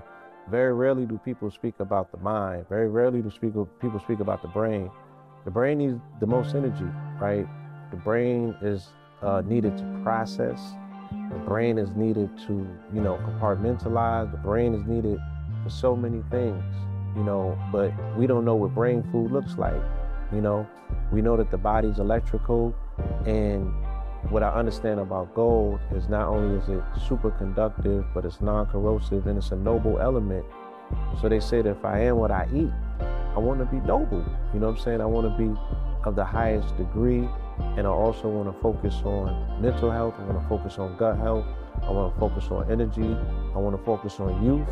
I want to focus on, um, you know, accessing uh, pineal activity, hormonal balance, everything that gold represents is what I want to see more of. So what better thing to do but align myself with this particular product and get it out to as many people as I can by singing the praise of gold, which is something that our people have been doing for over ten thousand years. But I'm always make sure you get some money because you're yeah. a brother. Yeah. And I would hope that you would do the same. See, I always say money is used to Uh, uh, uh, money is used to buy things of value. It's used right? to control you and divide you. Yeah. Well, depends on the the, the one who has the money. Right. You understand? That gives you the control. When you when you create a, a have and a have not system, then yeah, that's what that's for. Let someone control the ability to be able to barter, because you know, if I create a painting, why would I give it to you unless you have something that I want? I just keep it up here unless I just freely want to give it away. Well, if you're if you're the best farmer in the yeah. world, you might not get paid as if you're the best something that doesn't do anything in the world. You understand? So you're not trading nothing. You're getting paid for a service. Right, but it should be celebrated. But what if I want to keep it and you got to convince me like gold is the only like gold is known as real? So we're gonna tr I'm gonna trade a painting for a painting. But I don't have a painting. Well, if you ain't got then painting, you're starting off fresh. So then you, you might work for a person. I, I, time I, is money. Put it like this. I, I was never there when that happened, so I have to practice. You know, it was the first time. But I, I know, like, and, and, and let's say, yeah. I might say to somebody, you could put your product in my shit. Yeah.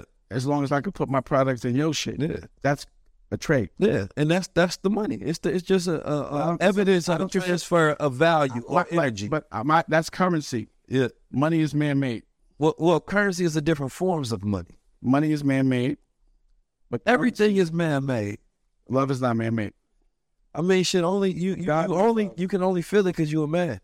No, I'm sure dogs feel love, and everything else you give love feels it. But well, based on what we perceive as love. Yeah, yeah. But that still comes that, from us. That feeling, feelings are God-made. Man's so smart and so godly that he attributes everything about himself onto everything. True. Right, but also men also and women only get to use eight percent of their brain, but so we really we, we really don't know what the rest of it does. What if we what if we using a hundred percent? But just said, do we some stupid motherfuckers? But are we though? Yeah, we act stupid. No, okay, we do. Act a, right. a lot of the way the world is run, it's run like we only have eight percent of our brain. The dumb shit that we just asking questions. Why do people yeah. act this? Because yeah. they only got eight percent of our brain.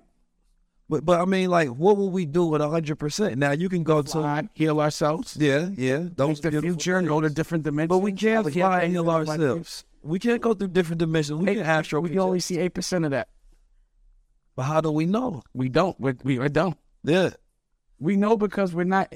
No one's happy for it. I mean, I think the most powerful I, I think, thing... I think if to be able to take a thought out your mind and bring it into reality, right? That's an attribute of God, mm-hmm. right? So... For me, and, and it's different degrees, right? So you may be able to, let's say one person can take, you know, make an iPhone. And that iPhone is such a powerful invention, it changes the world. The other person, you know, maybe they could just make, a, a, a, I don't know, a singing bowl. Or make the person that made the iPhone. Or make the person that made the iPhone. You understand me? But in making that person is also the person that teaches that person, that rears them up, because the development of the mind makes the person. Right, so it's it's, I, it's I, once you start a business, it's not just the ability to have an idea. It's the like you said, execute. Yeah, it's ten years before that business is successful. But, and them ten years is the most formative years. But of any I, I believe if we had a hundred percent of our brain, and it would just happen. Yeah, we wouldn't be emotional. What we love as much.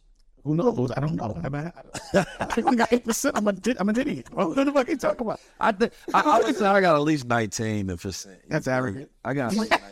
That's affirmation. That's affirmation. You're right. You know what I'm saying? That's affirmation. That's arrogant nation.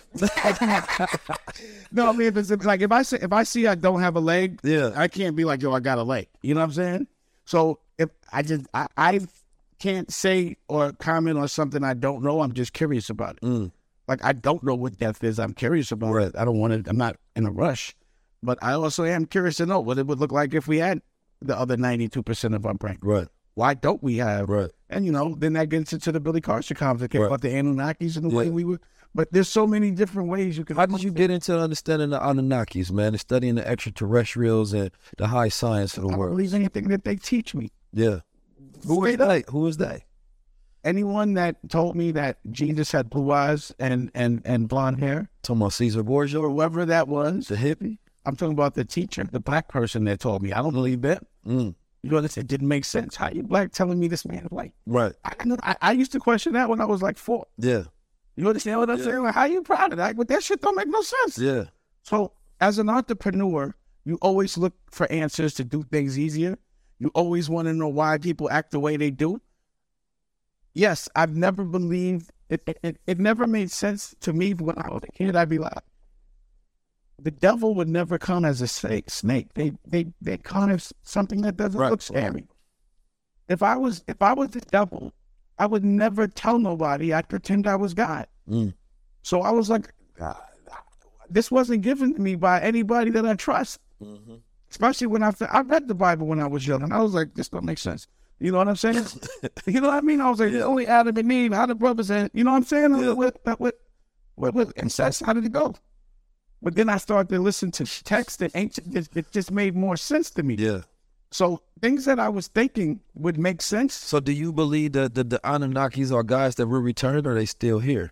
I don't know. I just know, I know it's, I know that if I had another couple percent of my brain, I could probably see them. Mm. I just think we're in a dimension and we can only see certain things. But imagination is the highest level of intelligence. Because so it has eight percent of their brain. I mean, that's what I'm saying. Maybe, maybe, any, anything maybe that we think is smart is smart to eight percent of. Maybe, maybe we don't like the limitation of using, like we, we tell ourselves that now we got one hundred percent, this must be eight percent, so we can give ourselves something to look forward to. You understand? Could, maybe we really have it, but we feel like, damn, now we figured out we got it, that's not enough. You know what I mean? So we come up with a whole nother percentage that that's a possibility, which is the imagination, saying that there's always more. That's the mind. It's the potential. It's the awareness. It's the transformation. That could be the case. Yeah. But that's what scientifically they say. You know what I'm saying? Like, you know, it makes sense. You know, science always but then, moving over one thing. Yeah, but then next year. But when I look up. at the logic, why are people so stupid? Well, I don't think everybody is meant to be stupid thinkers. Everyone's meant to think if they have a brain. Not the type of thinking that we do. Right? Like, like, like, you know, you born in a month of, you, you believe in astrology? Yeah. Right, you you a Taurus, right? You born in the five month.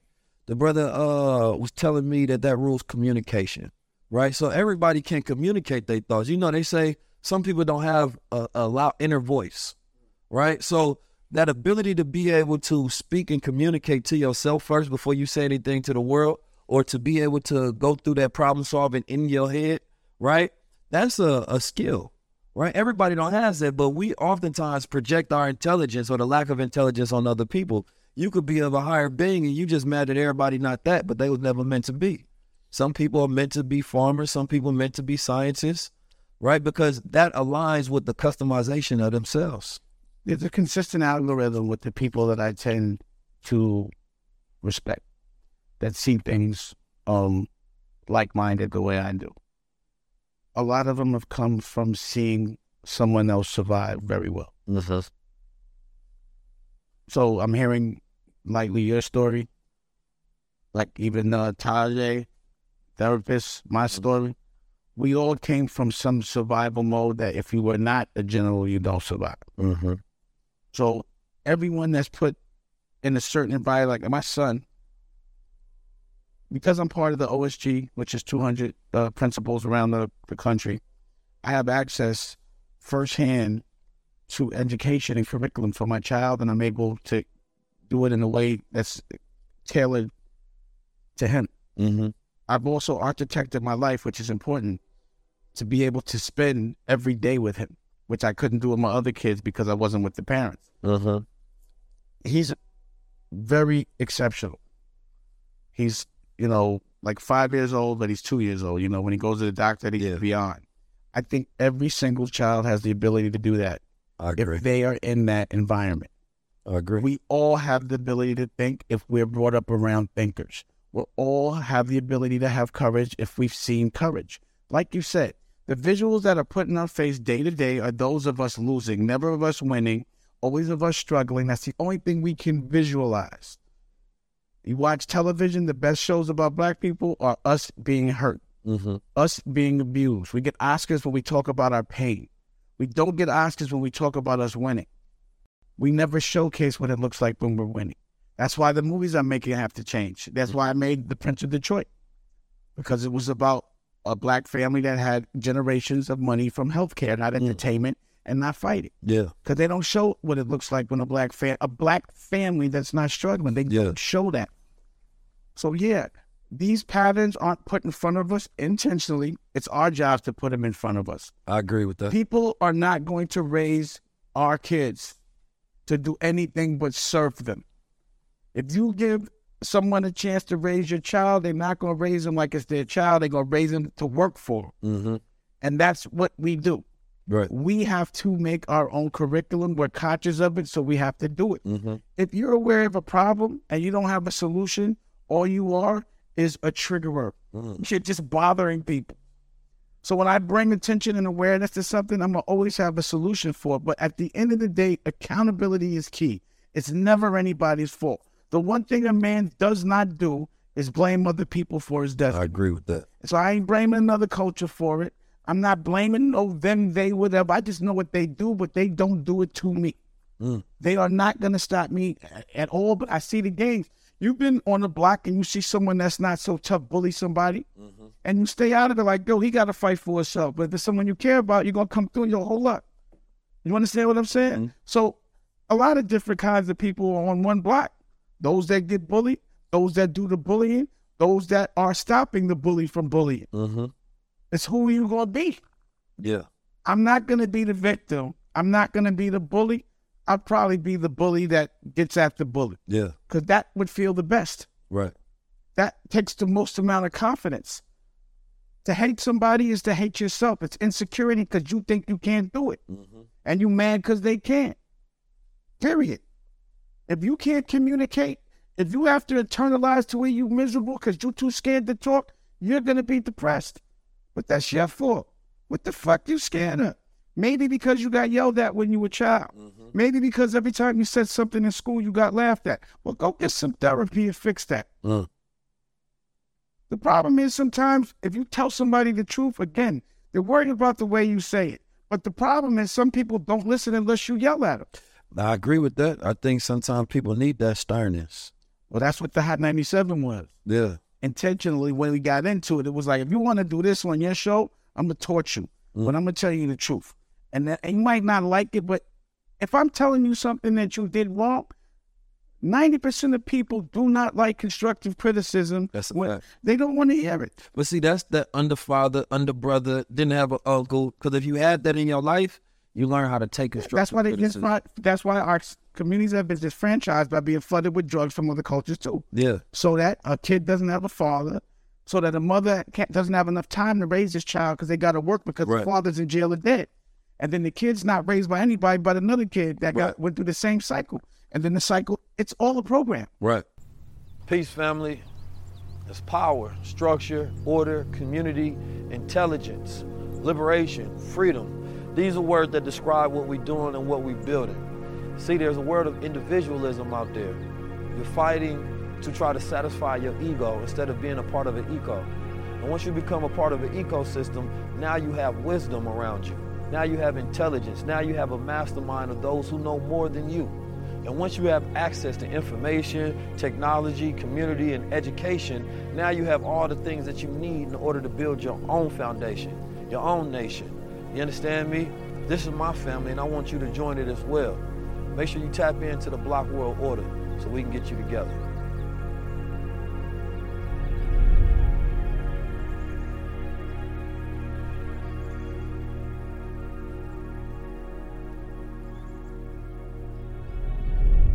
So, we exist in a matrix, at least our matrix, right? And everybody got a different aspect of thinking when it comes to that idea. When it comes to going from, let's say, a normal being, right, a person that lives a mundane existence is really unaware. You know, the word woke has been hijacked so much, I don't use that at all. You understand me? But the the idea of becoming divinely conscious to a point where you can ascend and become an ascended master, where you can live above, right, this reality, this program, right? What are some of those factors that you have to go through? Like, was there a point in your life where you felt like you were just in the matrix, you weren't vibrating above it? And what are a few things that you did or people that you was introduced, you understand me, that set you on a different path of thinking? I think it was my ideals started to, to change when I attained what was perceived as the ultimate success. So, you know, when we were selling so many records and had all these big companies together, the money wasn't what I thought it would be. The people were unexpectedly disappointing and uninspiring. And I was just like, this is not wealth because none of these people are happy. What I see is people that are extremely insecure. when you're unsure all the time, that must be an unhappy feeling, to not be confident and have to be worried about what other people think about you every day. Mm-hmm. So what I started to do was say, I'm starting to feel like one of them. Mm-hmm. Like if I don't feel like one of them, I'm sure looking like one of them. Mm-hmm. Like when you could like not take shit so serious, like I know where I'm from, so I always get to put my eyeballs back in my head back when I was in the street. I can always time travel because I do. I always go back to how I was feeling when I didn't have certain things and how I could be mad now that I have them. How could I be upset now that I have these things that I didn't think that I thought would make me happy now that I have them? Why am I always so angry? Why am I always so, why am I always fighting all the time? Why am I, uh, you know, trying to stay off the street, but I'm always in jail? Why am I always in court? Why can't I bring my daughter in this environment? I have I don't trust my daughter in this environment. Someone has a gun. So with all of that said, and then, you know, making, just being aware of what it was to perceive make it, it was a gift and a curse possibly, because I know what was perceived as the dream ain't really the dream. But I was so confident and so happy before certain things happened that I knew that it wasn't right.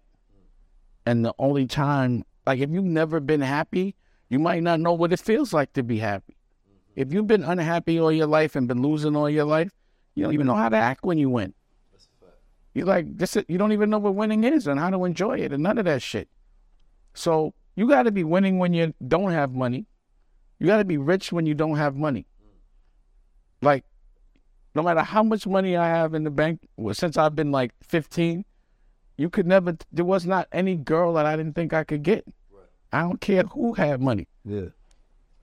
No matter how famous somebody was or how much celebrity they had or how many records they were selling, I still, in my heart, believe that if me and you are in the same room and there's a girl, I'm getting her. Mm.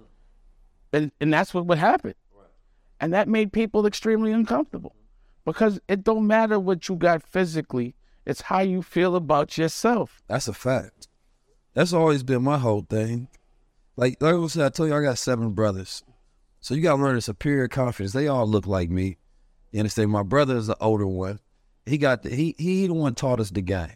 So we had to ascend above him and or equal to him in order to have that superior confidence. Now, in an environment where we all have that superior feeling about ourselves, you understand me? The choice is left up to her, but only to a certain extent, because even everybody may think that they confident, but somebody's always going to shine more. You understand me? That's just the way it is. But that's the beauty of the Honorable Minister Farrakhan said that you got the sun, right? The sun extends its light everywhere, but wherever the sun doesn't reach in the universe, that's where the other stars are for, mm-hmm. right? And so what it allows you to do is to coexist.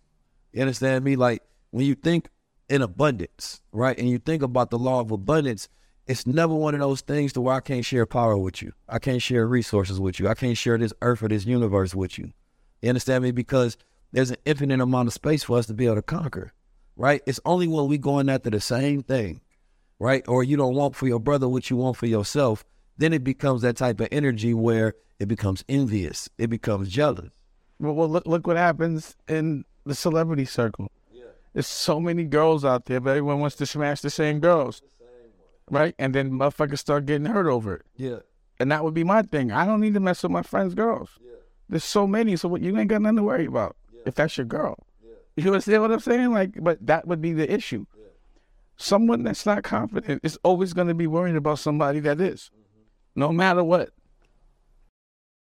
You know what insecurity's biggest fear is? Someone that's not, that is secure. A confident person is the scariest thing to someone that's not confident. And most people aren't confident because they're not there because they're really good at what they do.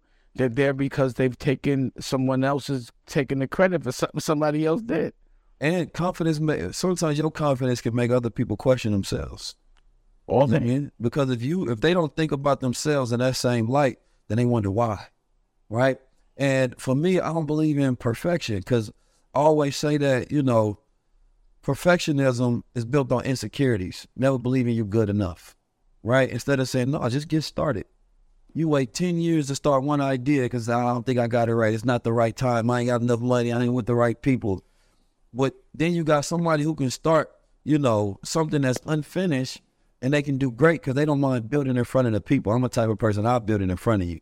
It ain't got to be perfect now, but I'm going to leverage what I built so far so I can build the rest. Mm-hmm. Then I'm going to learn from the lessons. I'm going to take in, this is what the customer said. This is what they said they don't like. I'm going to build it based off the feedback.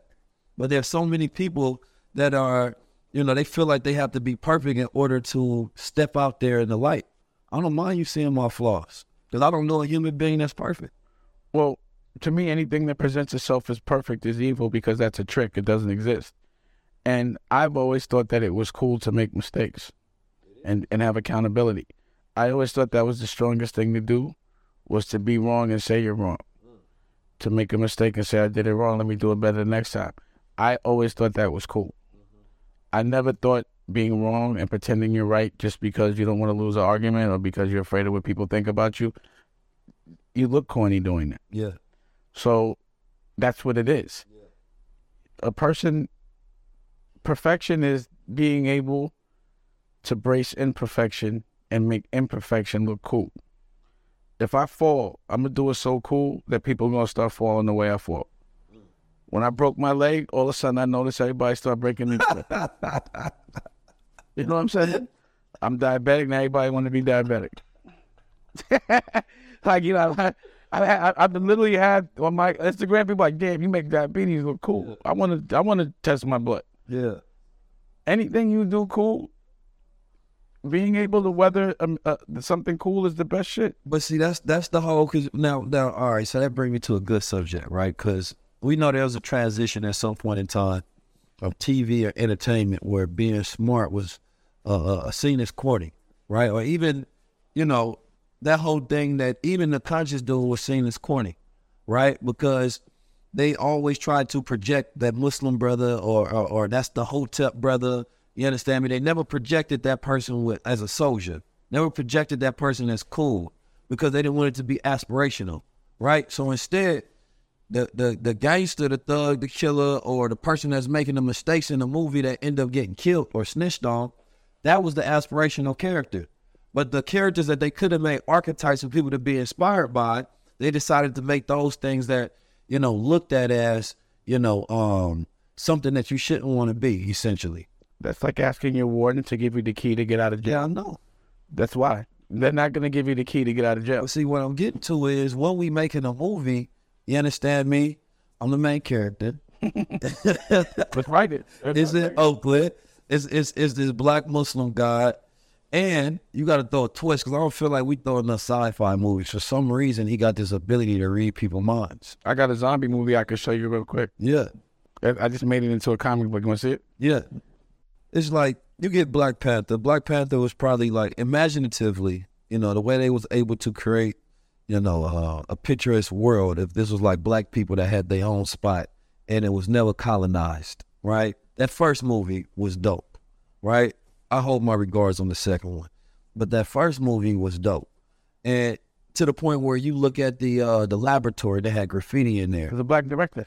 Yeah, yeah, he's from Oakland. Yeah. You know what I'm saying? But that's what I'm saying. Like, we need more movies that spark the imagination because most of our movies is based on actual reality. Yeah. You know what I'm saying? So it's like when you can do that, though, you stretch the field of thinking for children, for people that grow up, like you got an expansive type of thinking rather than one that's stuck by what you see.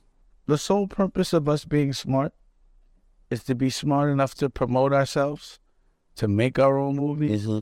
to write our own books, to make our own albums, to come together and create distribution so we don't have to ask anybody.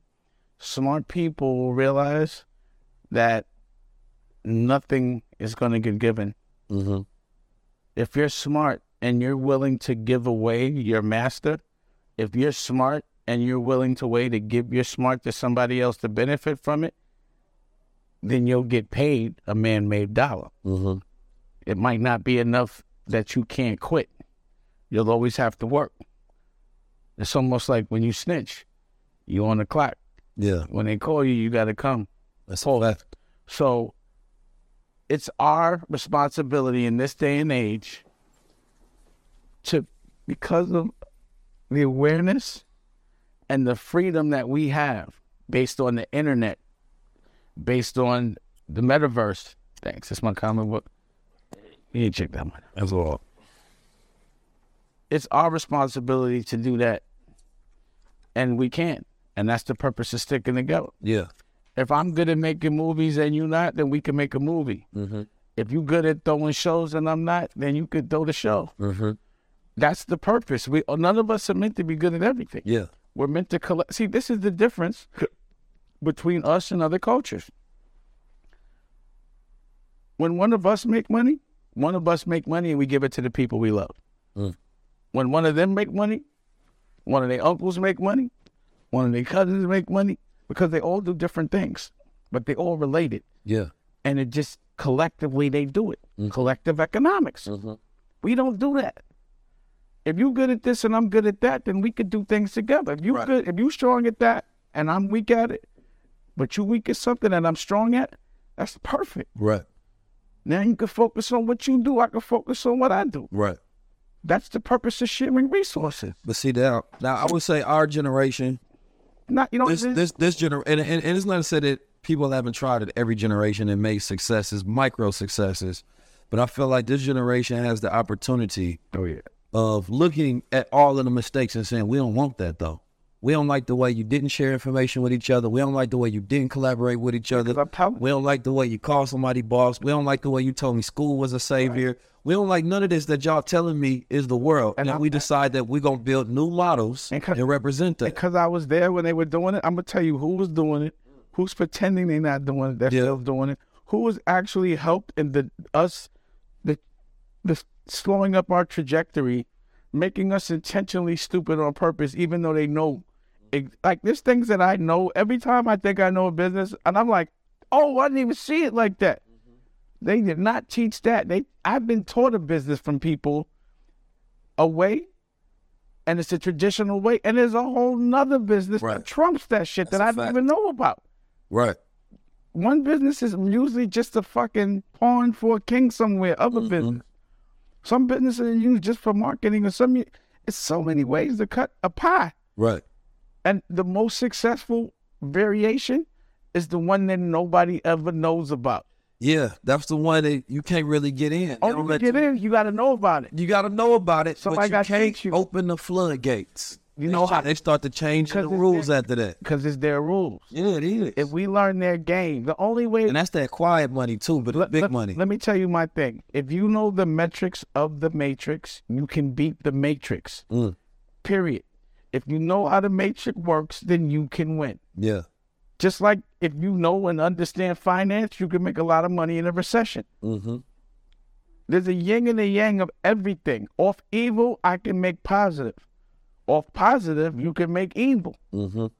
So again, at the end of the day, I know that this is the one equation that is one hundred percent guaranteed. Mm.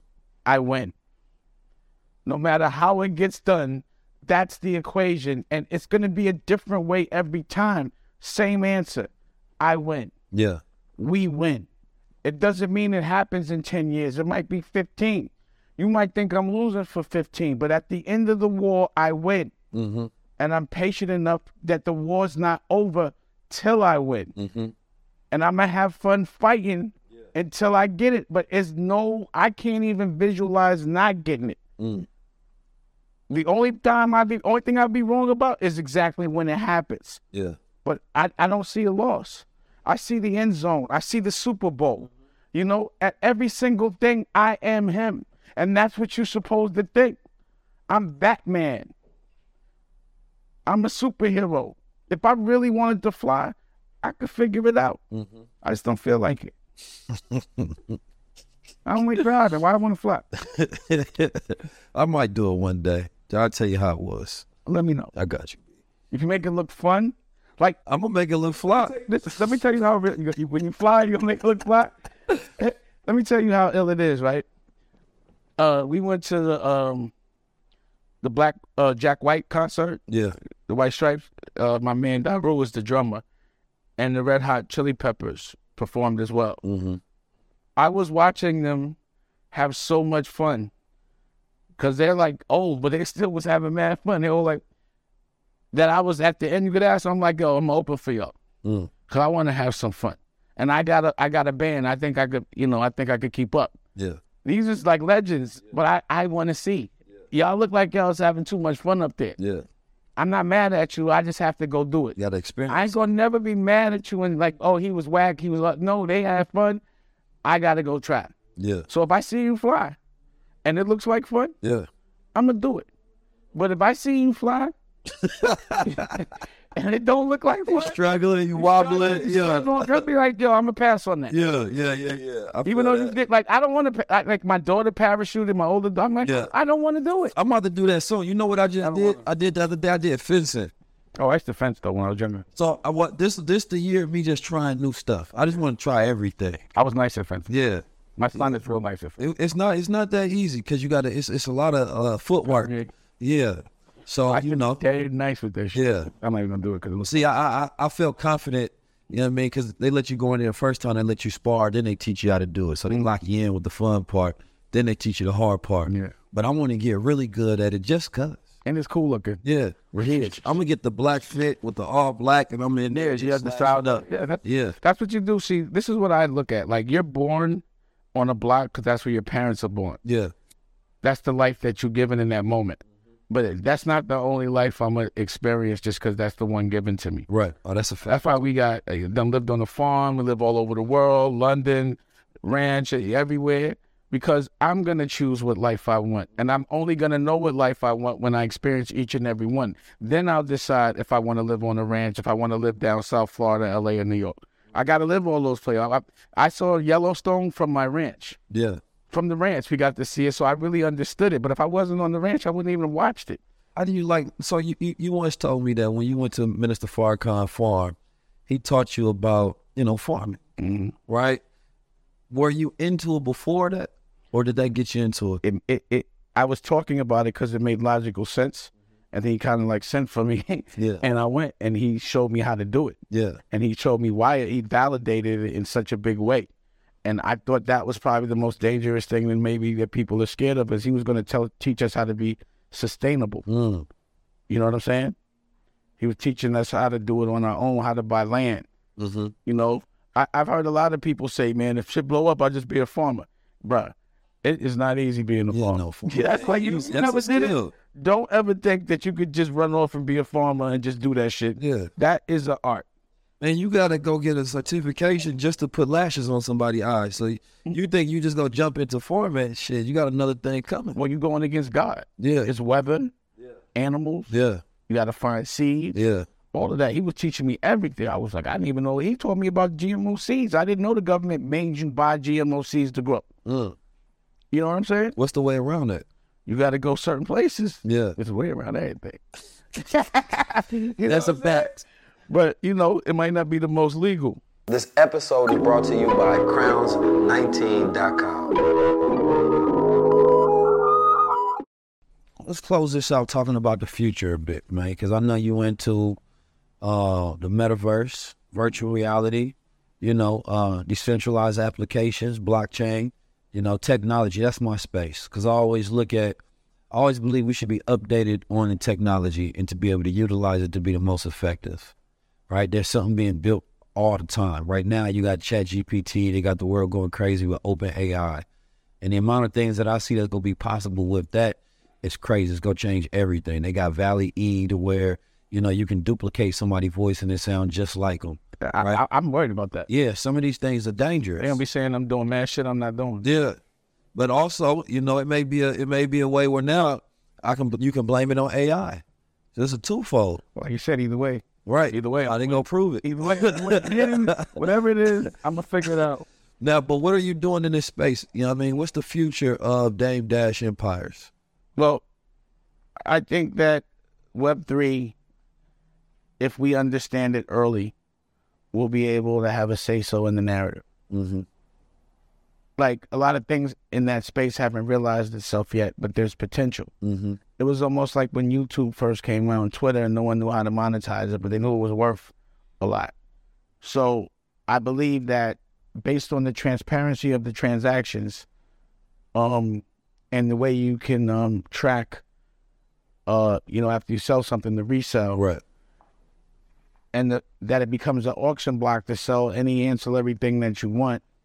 I just think we, it's time to start practicing, to get familiar, to, to have a dog in that fight, mm-hmm. to be mentioned in ten years when they start talking about who and what is a brand. Mm-hmm. And it's in a language that I think is intentionally complicated to turn off or trigger a creative or someone that just doesn't like to learn that way. Mm-hmm. And what that leaves space for is a third party to have to translate it to you and rob you blind, yeah. which is exactly what happened in the real world, or mm-hmm. I call it oxygen world. Yeah. So it's just, again, it's just like when the internet came out, it's something that making so much noise. If you don't pay attention and learn it now, it's just not bright. That's and then you wonder why you in the ninety-nine percent all the time, because mm-hmm. you ain't paying attention to what the one percent is. You always waiting for eighty-eight percent to start before you start. Then you end up when it's, you know, two dollar bottles, you know what I'm saying? Instead of when it was, you know, wait. And I believe that that's what we've been asking for. If I look at all the complaints of the culture, if it the complaints of the culture is the fact that we don't have a system like blockchain that we can utilize to create our own system, mm-hmm. right? To where it's decentralized, where you ain't got to ask somebody. Like I like what my bro Lil Russell doing. You understand me? With his independent movement, creating his music, selling it on his own platforms, rather than, because I seen somebody mad at him because he was talking about a deal somebody tried to give him. And he was explaining, like, no, nah, just the fact that they tried to play me on a deal at all, you understand me, makes me not want to do business with them. I mean, right? Welcome to my world. Yeah. That's what you call, I call that the nigga deal. Yeah. If you offer me the nigga deal up top, yeah, don't try to come back to me with a better deal. Right. Because I already know you tried me. Right. You know what I mean? And, and But when you know your worth, and you have a technology to where you can create your own worth and your own value, and you can leverage your own I P, then that's when we get to a place where we can win, because I believe we can give ourselves reparations.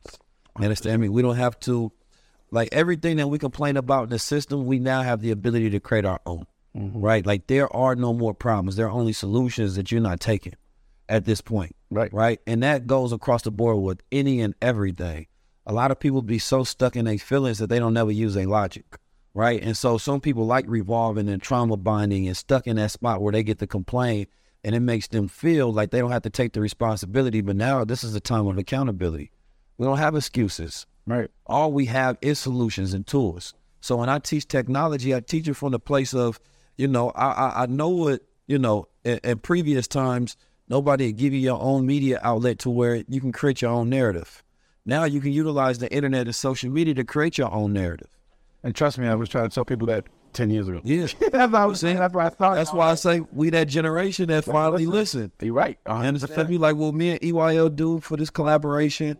Put, I could do my show on my own channel, but why? It makes more sense if we work together, right? My my formula for unity is solidarity, right?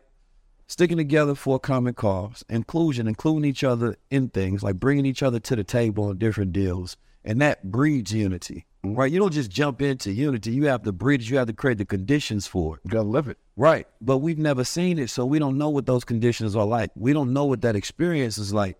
So therefore, we know about the idea, but we don't know about the reality. Trust me, bro, I tried. It's going to happen. I've tried in every industry. Yeah. Movies, music, yeah. art, films, every industry, fashion. I've always tried to get us together. I've tried every time for decades. But I think this time it might work. There's, there's a lot of people that are willing and a lot of people that are ready. And this generation will be the one that actually take all of the ideas, all of those feelings of frustration, of trying and, and failing and trying again and being let down by your own people. And now you see a generation that say, damn, man, I think it might work with them. And maybe it don't completely be ushered in with us, but the next ones get it right. Each generation gets the opportunity to make it better. And then at some point in time, we're not complaining about their program because we got our own. Well, this is how I look at myself. To me, like Rakim and K R S One and them, you know, Grandmaster Caz, all that, they were the best. But they were so early mm-hmm. that they weren't able to reap the economic benefits because the market wasn't ready yet. But they deserved it. Yeah. On this independent shit, I'm that.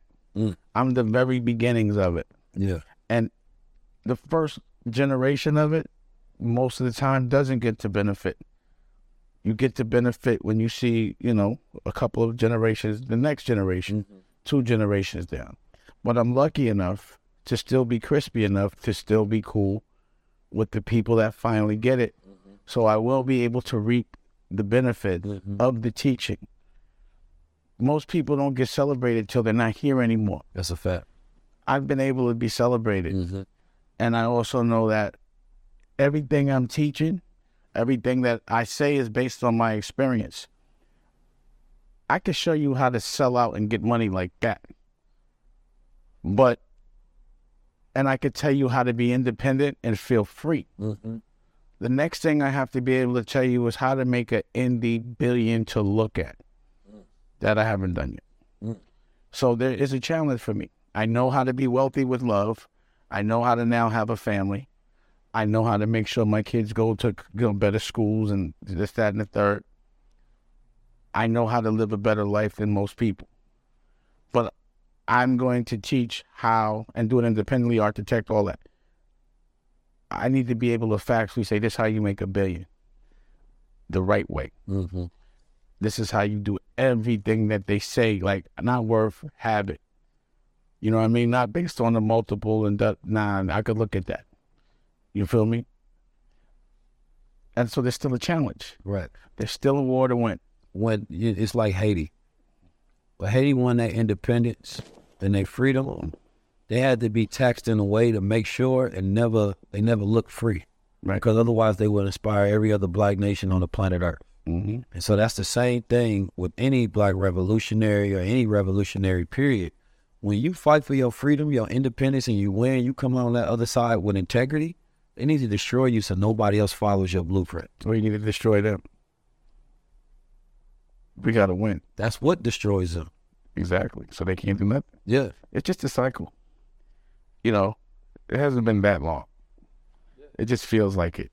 But relatively speaking, the Great Wall of China, what, it took two thousand years? Yeah. You know what I'm saying? I'm, I'm I'm proud of black people, and I want to say this to end the show, because a, a lot of time we get a lot of slack for what we don't have, but we don't often talk about the things that we've already done and things that we're doing against our odds. The doorknob itself was created by a black man. The filament in the light bulb was created. So when you walk in your very house and you open the door and you flicker the lights, you have to thank black people. You understand me? When you stop at that stop sign, you have to think a black person. Everything. But we often look at, you know, the ancient Kemetic people. We look at their representation as their ability to single task focus on something, right? Everybody that was a part of that. There was generations that didn't get to see the building of that pyramid done, right? But they eat, they slept, they worked, they lived, and everybody was on one accord for collective consciousness. And when they was done, the rest of the world marveled at that and all existence because it never happened again, right? And what we're trying to do is how do we get back to that same formula of single task thinking? But without a vision, you don't have a destination, right? So a vision is a movement without leadership, right? So we have many movements and leadership consistently get killed, but now it has to exist in the minds of everybody to say, well, this is the vision. And the vision has to be decentralized. So no matter who you shoot, no matter who you kill, it continues to live just in our habits, right? It's better to create habits than it is goals, because habits meets goals. You can create a goal you want to. I want to unify my brother, but you don't have the habits of unity. You don't know how to stop gossiping on people, right? You don't know how to stop snitching on people. You don't know how to stop killing your brother. You don't know how to work together. You don't even have the habits and the characteristics of the goal that you say you want to meet. So you have a culture who's immature because we're young. We just coming off civil rights in nineteen sixty-four. And before that, we had every other thing that tried to stop us, right? So I believe we have to give ourselves grace to understand that the fact that we still fighting against all odds and we still winning and we still putting scores on the board means that we have people still with that heart and that spirit. And there's nothing else for us to do but to continue to fight until we win. Acclamations. Yes, sir. So being a God, man, as I'm say this, and I'm here with my good brother, you definitely deserve your flowers because you are a success story for everybody else to marvel at. The ability for a black man in America to do what you've done, the odds are astronomical. And I mean that for you to still be here. We done seen you take many fights. You fought for your children. You done fought for businesses. You done fought against lawsuits. You fight against yourself to go through that shadow self and then continue to rise. That being a fighter is the greatest example a black man can show to another black man, because so many people give up, right? And so just within that itself, I give you your flowers for being a successful black man. Appreciate that. Yes, sir. My man. Man, this has been a high-level conversation. Um, if there's anything you want to let the people know, because I see you got the fly shoes on. Oh, yeah. Fly socks. Yeah. You, you understand know, me? Well, C E O has become a brand. Yeah. It's been around for a while. It, it represents luxury of brain, uh-huh. mind. You know, it's not just a title. Yeah. It's a mentality. Yes, sir. And, uh, you know, I got to partner up with Jack Claren. Yes, sir. And do a sneaker, a couple of sneakers. I'm coming up with ten different styles. Um, ten different deliveries, four, five different colors, and then the clothes. I got the Ethica underwear collab, and, mm-hmm. and then the D A P, the streaming service. I got the Prince of Detroit movie coming out, uh, In Love for a Living, starring my daughter who's here and myself. You know, we got um, Healing is Gangster. Mm-hmm. You know, the American New Network. You know, when I when I do a business model, a plan for the year, um. I look at the different verticals that I have, the different um, ancillary things that I sell, and it always equals up to ten. And I just say, on an independent level, if I could just make one million dollars, which is not hard, per vertical, I now have ten million dollars EBITDA a year, which makes my company worth one hundred million dollars. Mm-hmm. That's simple. Um, doing a lot of things sometimes could be considered madness and insanity. But for me, it's security, mm. you know, because it means I don't ever have to depend on one thing. And my challenge, also I have a hair care, Dash Hair Care, uh, led by my daughter, Ava. Okay, I was about to say what That's it. Not Tallulah, baby. Yeah. I, I'm doing that. But now I got a beard. The beard, yes, yeah. yes, I got you. Right now, this is right, right, now that may not know. right now, not having hair is a choice. Yes, sir. If I wanted to go and I could. Yes, sir. I just never felt like having hair, you know. Even when I had it, I shaved it because, you know, when you're handsome in the street, you become a target. And what I noticed was a lot of ugly dudes had the girls. Mm. So I was like, I'm going to just act ugly. They'll leave me alone. Yeah. And I'll get the girls. Yeah. Because when you're not aesthetically pleasing, your personality is what becomes attractive. Your confidence. You know, you see some funny looking dudes post some pretty chicks. Yeah. You know, if you're not, you know what I mean? Like, it happens, and that's all from confidence. Mm-hmm. So that my, my my business model is fight like an ugly dude. Mm. Period. Right. And it works for me. I agree with that. You, you never know, act handsome. Yeah, you you're know, target. Been on the opposite side of the spectrum of ugly my whole life. You understand me? I had to deal with those same complications. So I had to learn, you understand me, to have a handsome personality, right? Because I never really liked compliments when I was younger, because I feel like I didn't earn it. Like, I was born this way. That ain't no gift. That ain't no skill. The way I think, the way I develop my mind, the way I move, I can make you laugh. I'm funny. Those are real characteristics and traits that I can bet on, right? Those other things, that's a weakness. So there's a lot of people who look good and they grow up and they have nothing else to bet on but they looks. And then they, understand become, then they become insecure. Yeah. Because God is always going to make you get old. Right. Gravity, even though black don't crack. That's a fact. But like you said, affirmations is important. That's a fact. You know? I don't think anybody ever should say, yo, I'm an ugly ass nigga. You know what I'm saying? Like, yo, can't believe I'm ugly. Like, no one should say that. Yeah. But there are, there are, I will say this. Yeah, that's the point. C T Fletcher said this. He said, you ever notice some people, when they walk across the street, some people get rushed, and some people get grace. He says, usually the ugly people that get rushed across the street. You understand me? And the beautiful people you have more patience with. So he said, if anybody ever rush you in life, it's because you ugly. When they trying to rush you to get to bed. Yeah. Well, they might rush to cut off the lights first.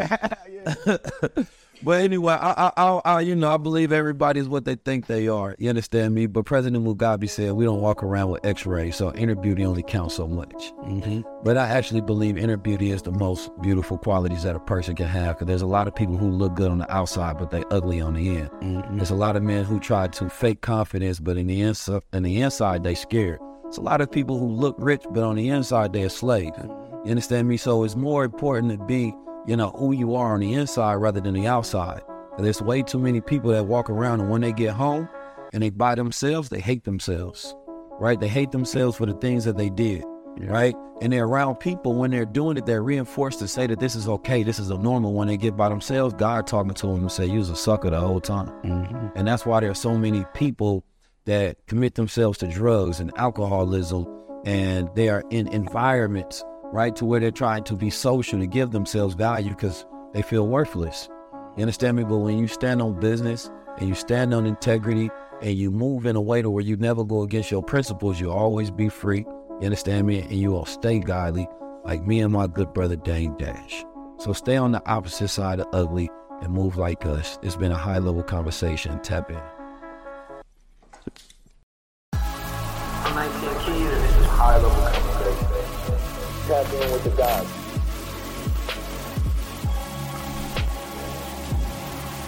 I, like I tell, I tell people right now, I'm like the Drake of podcasts. I get on your record, it goes platinum. And what happens is, if you have a platinum record, people pay to see it. Ugh. So that's why they're doing the show. A stream is a stream, whether it's a music stream or it's a talk, whatever it is. A stream is a stream. So you're getting just as many conversations for records as for conversations, so it's the same model. Now you tour. A hit interview, we're having this interview because we're going to tour.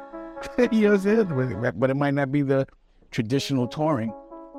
But yeah, talking has become an industry.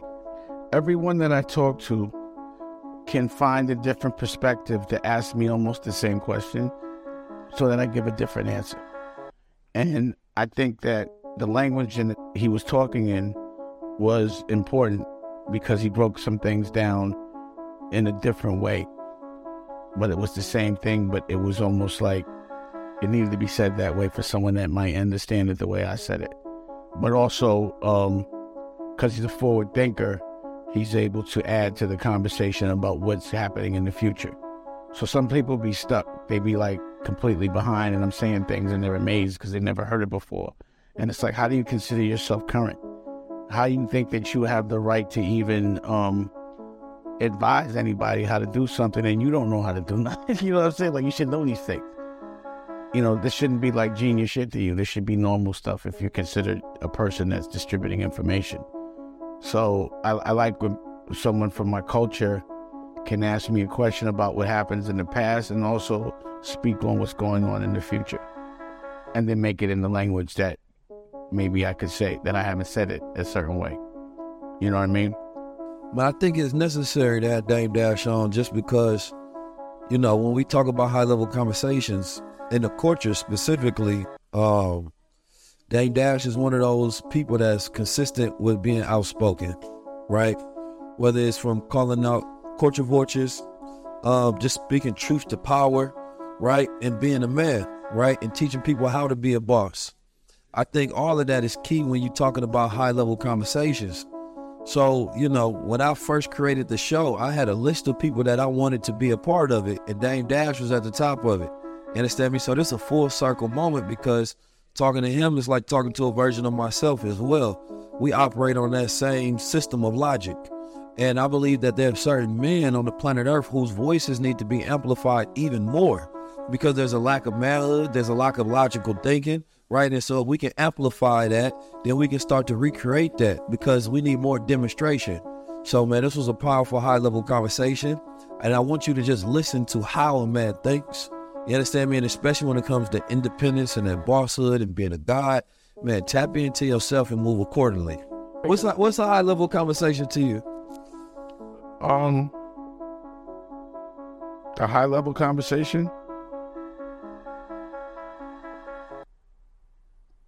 You know, I'll do this. You know, I, I in this stage of my life, I'm only having conversation with generals that have armies because I can't get nothing done. And um, a high-level conversation is when two generals get together and they talk about how to win a war. And that's what we're about to do. Let's do our doom, huh? You got, you got, you got, you, the thing is, right? Remember I was saying when somebody throws the punch, you already know what it is? You can't call it a drop. Yeah. You got to call it something else. Because the drop has a corny connotation with it. You know what I mean? No, that was, that was harder. Way harder.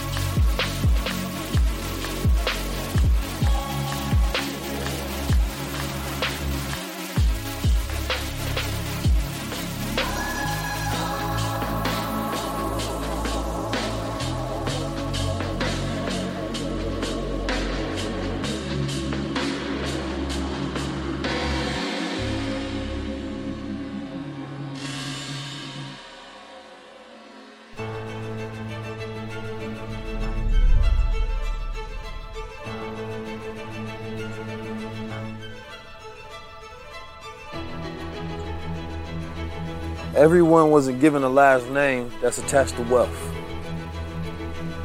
You don't have the privilege of a Rockefeller, a Rothschild, right? A, a, a, a Prince Henry, a Harry.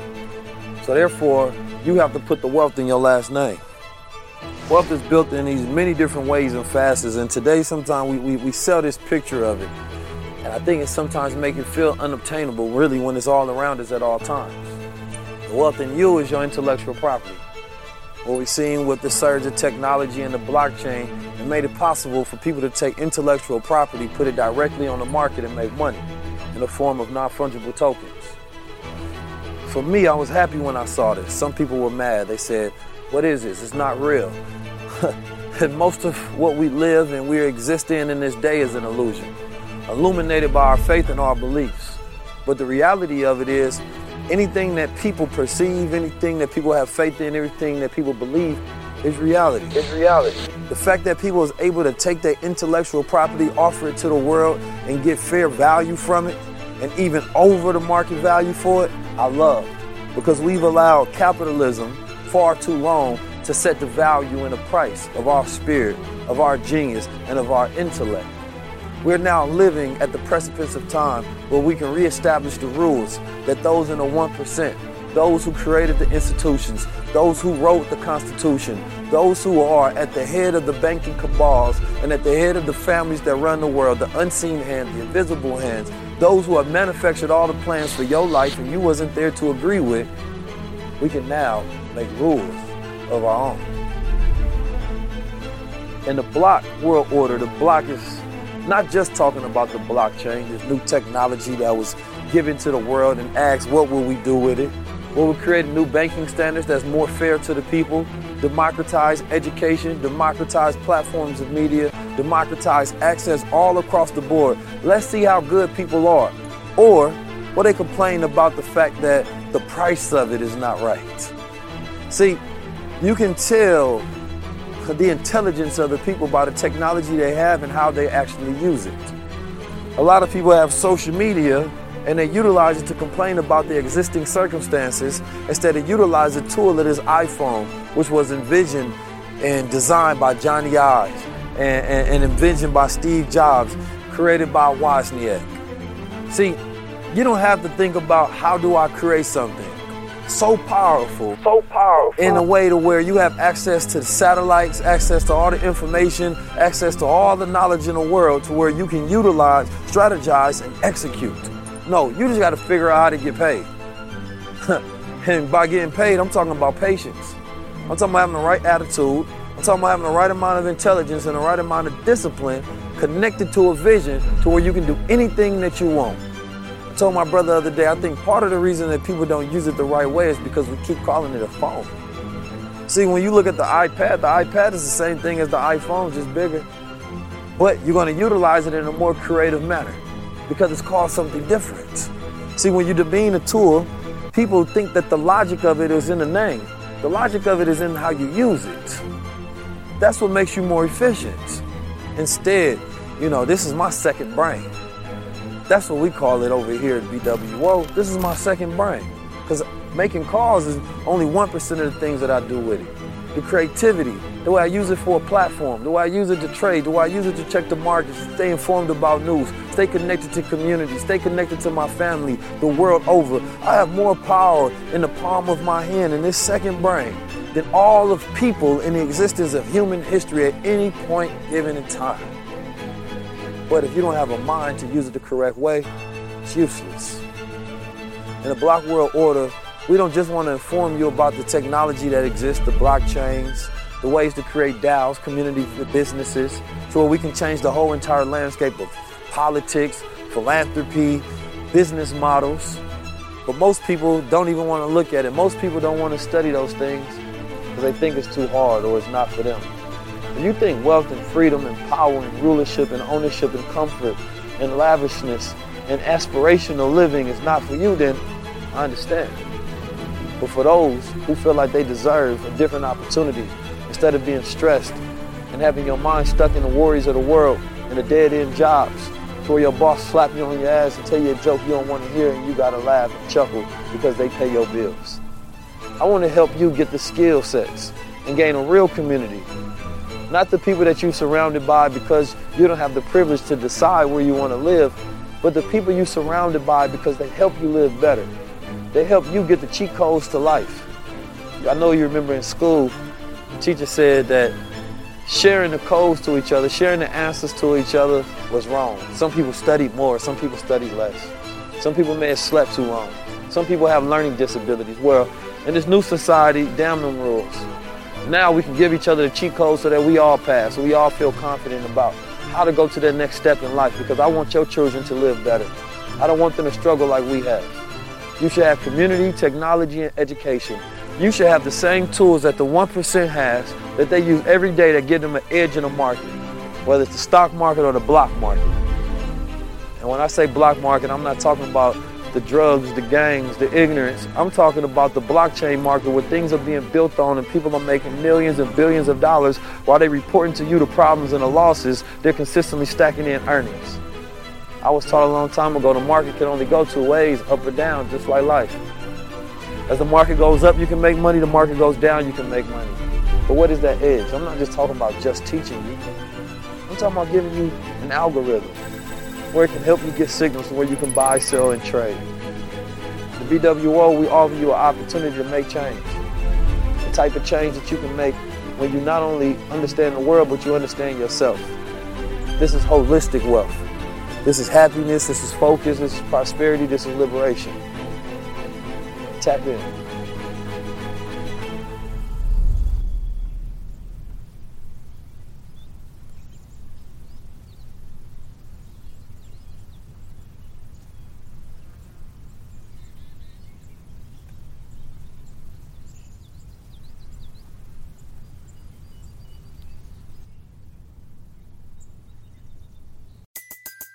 Everybody in your crew identifies as either Big Mac Burger, McNuggets, or McCrispy Sandwich.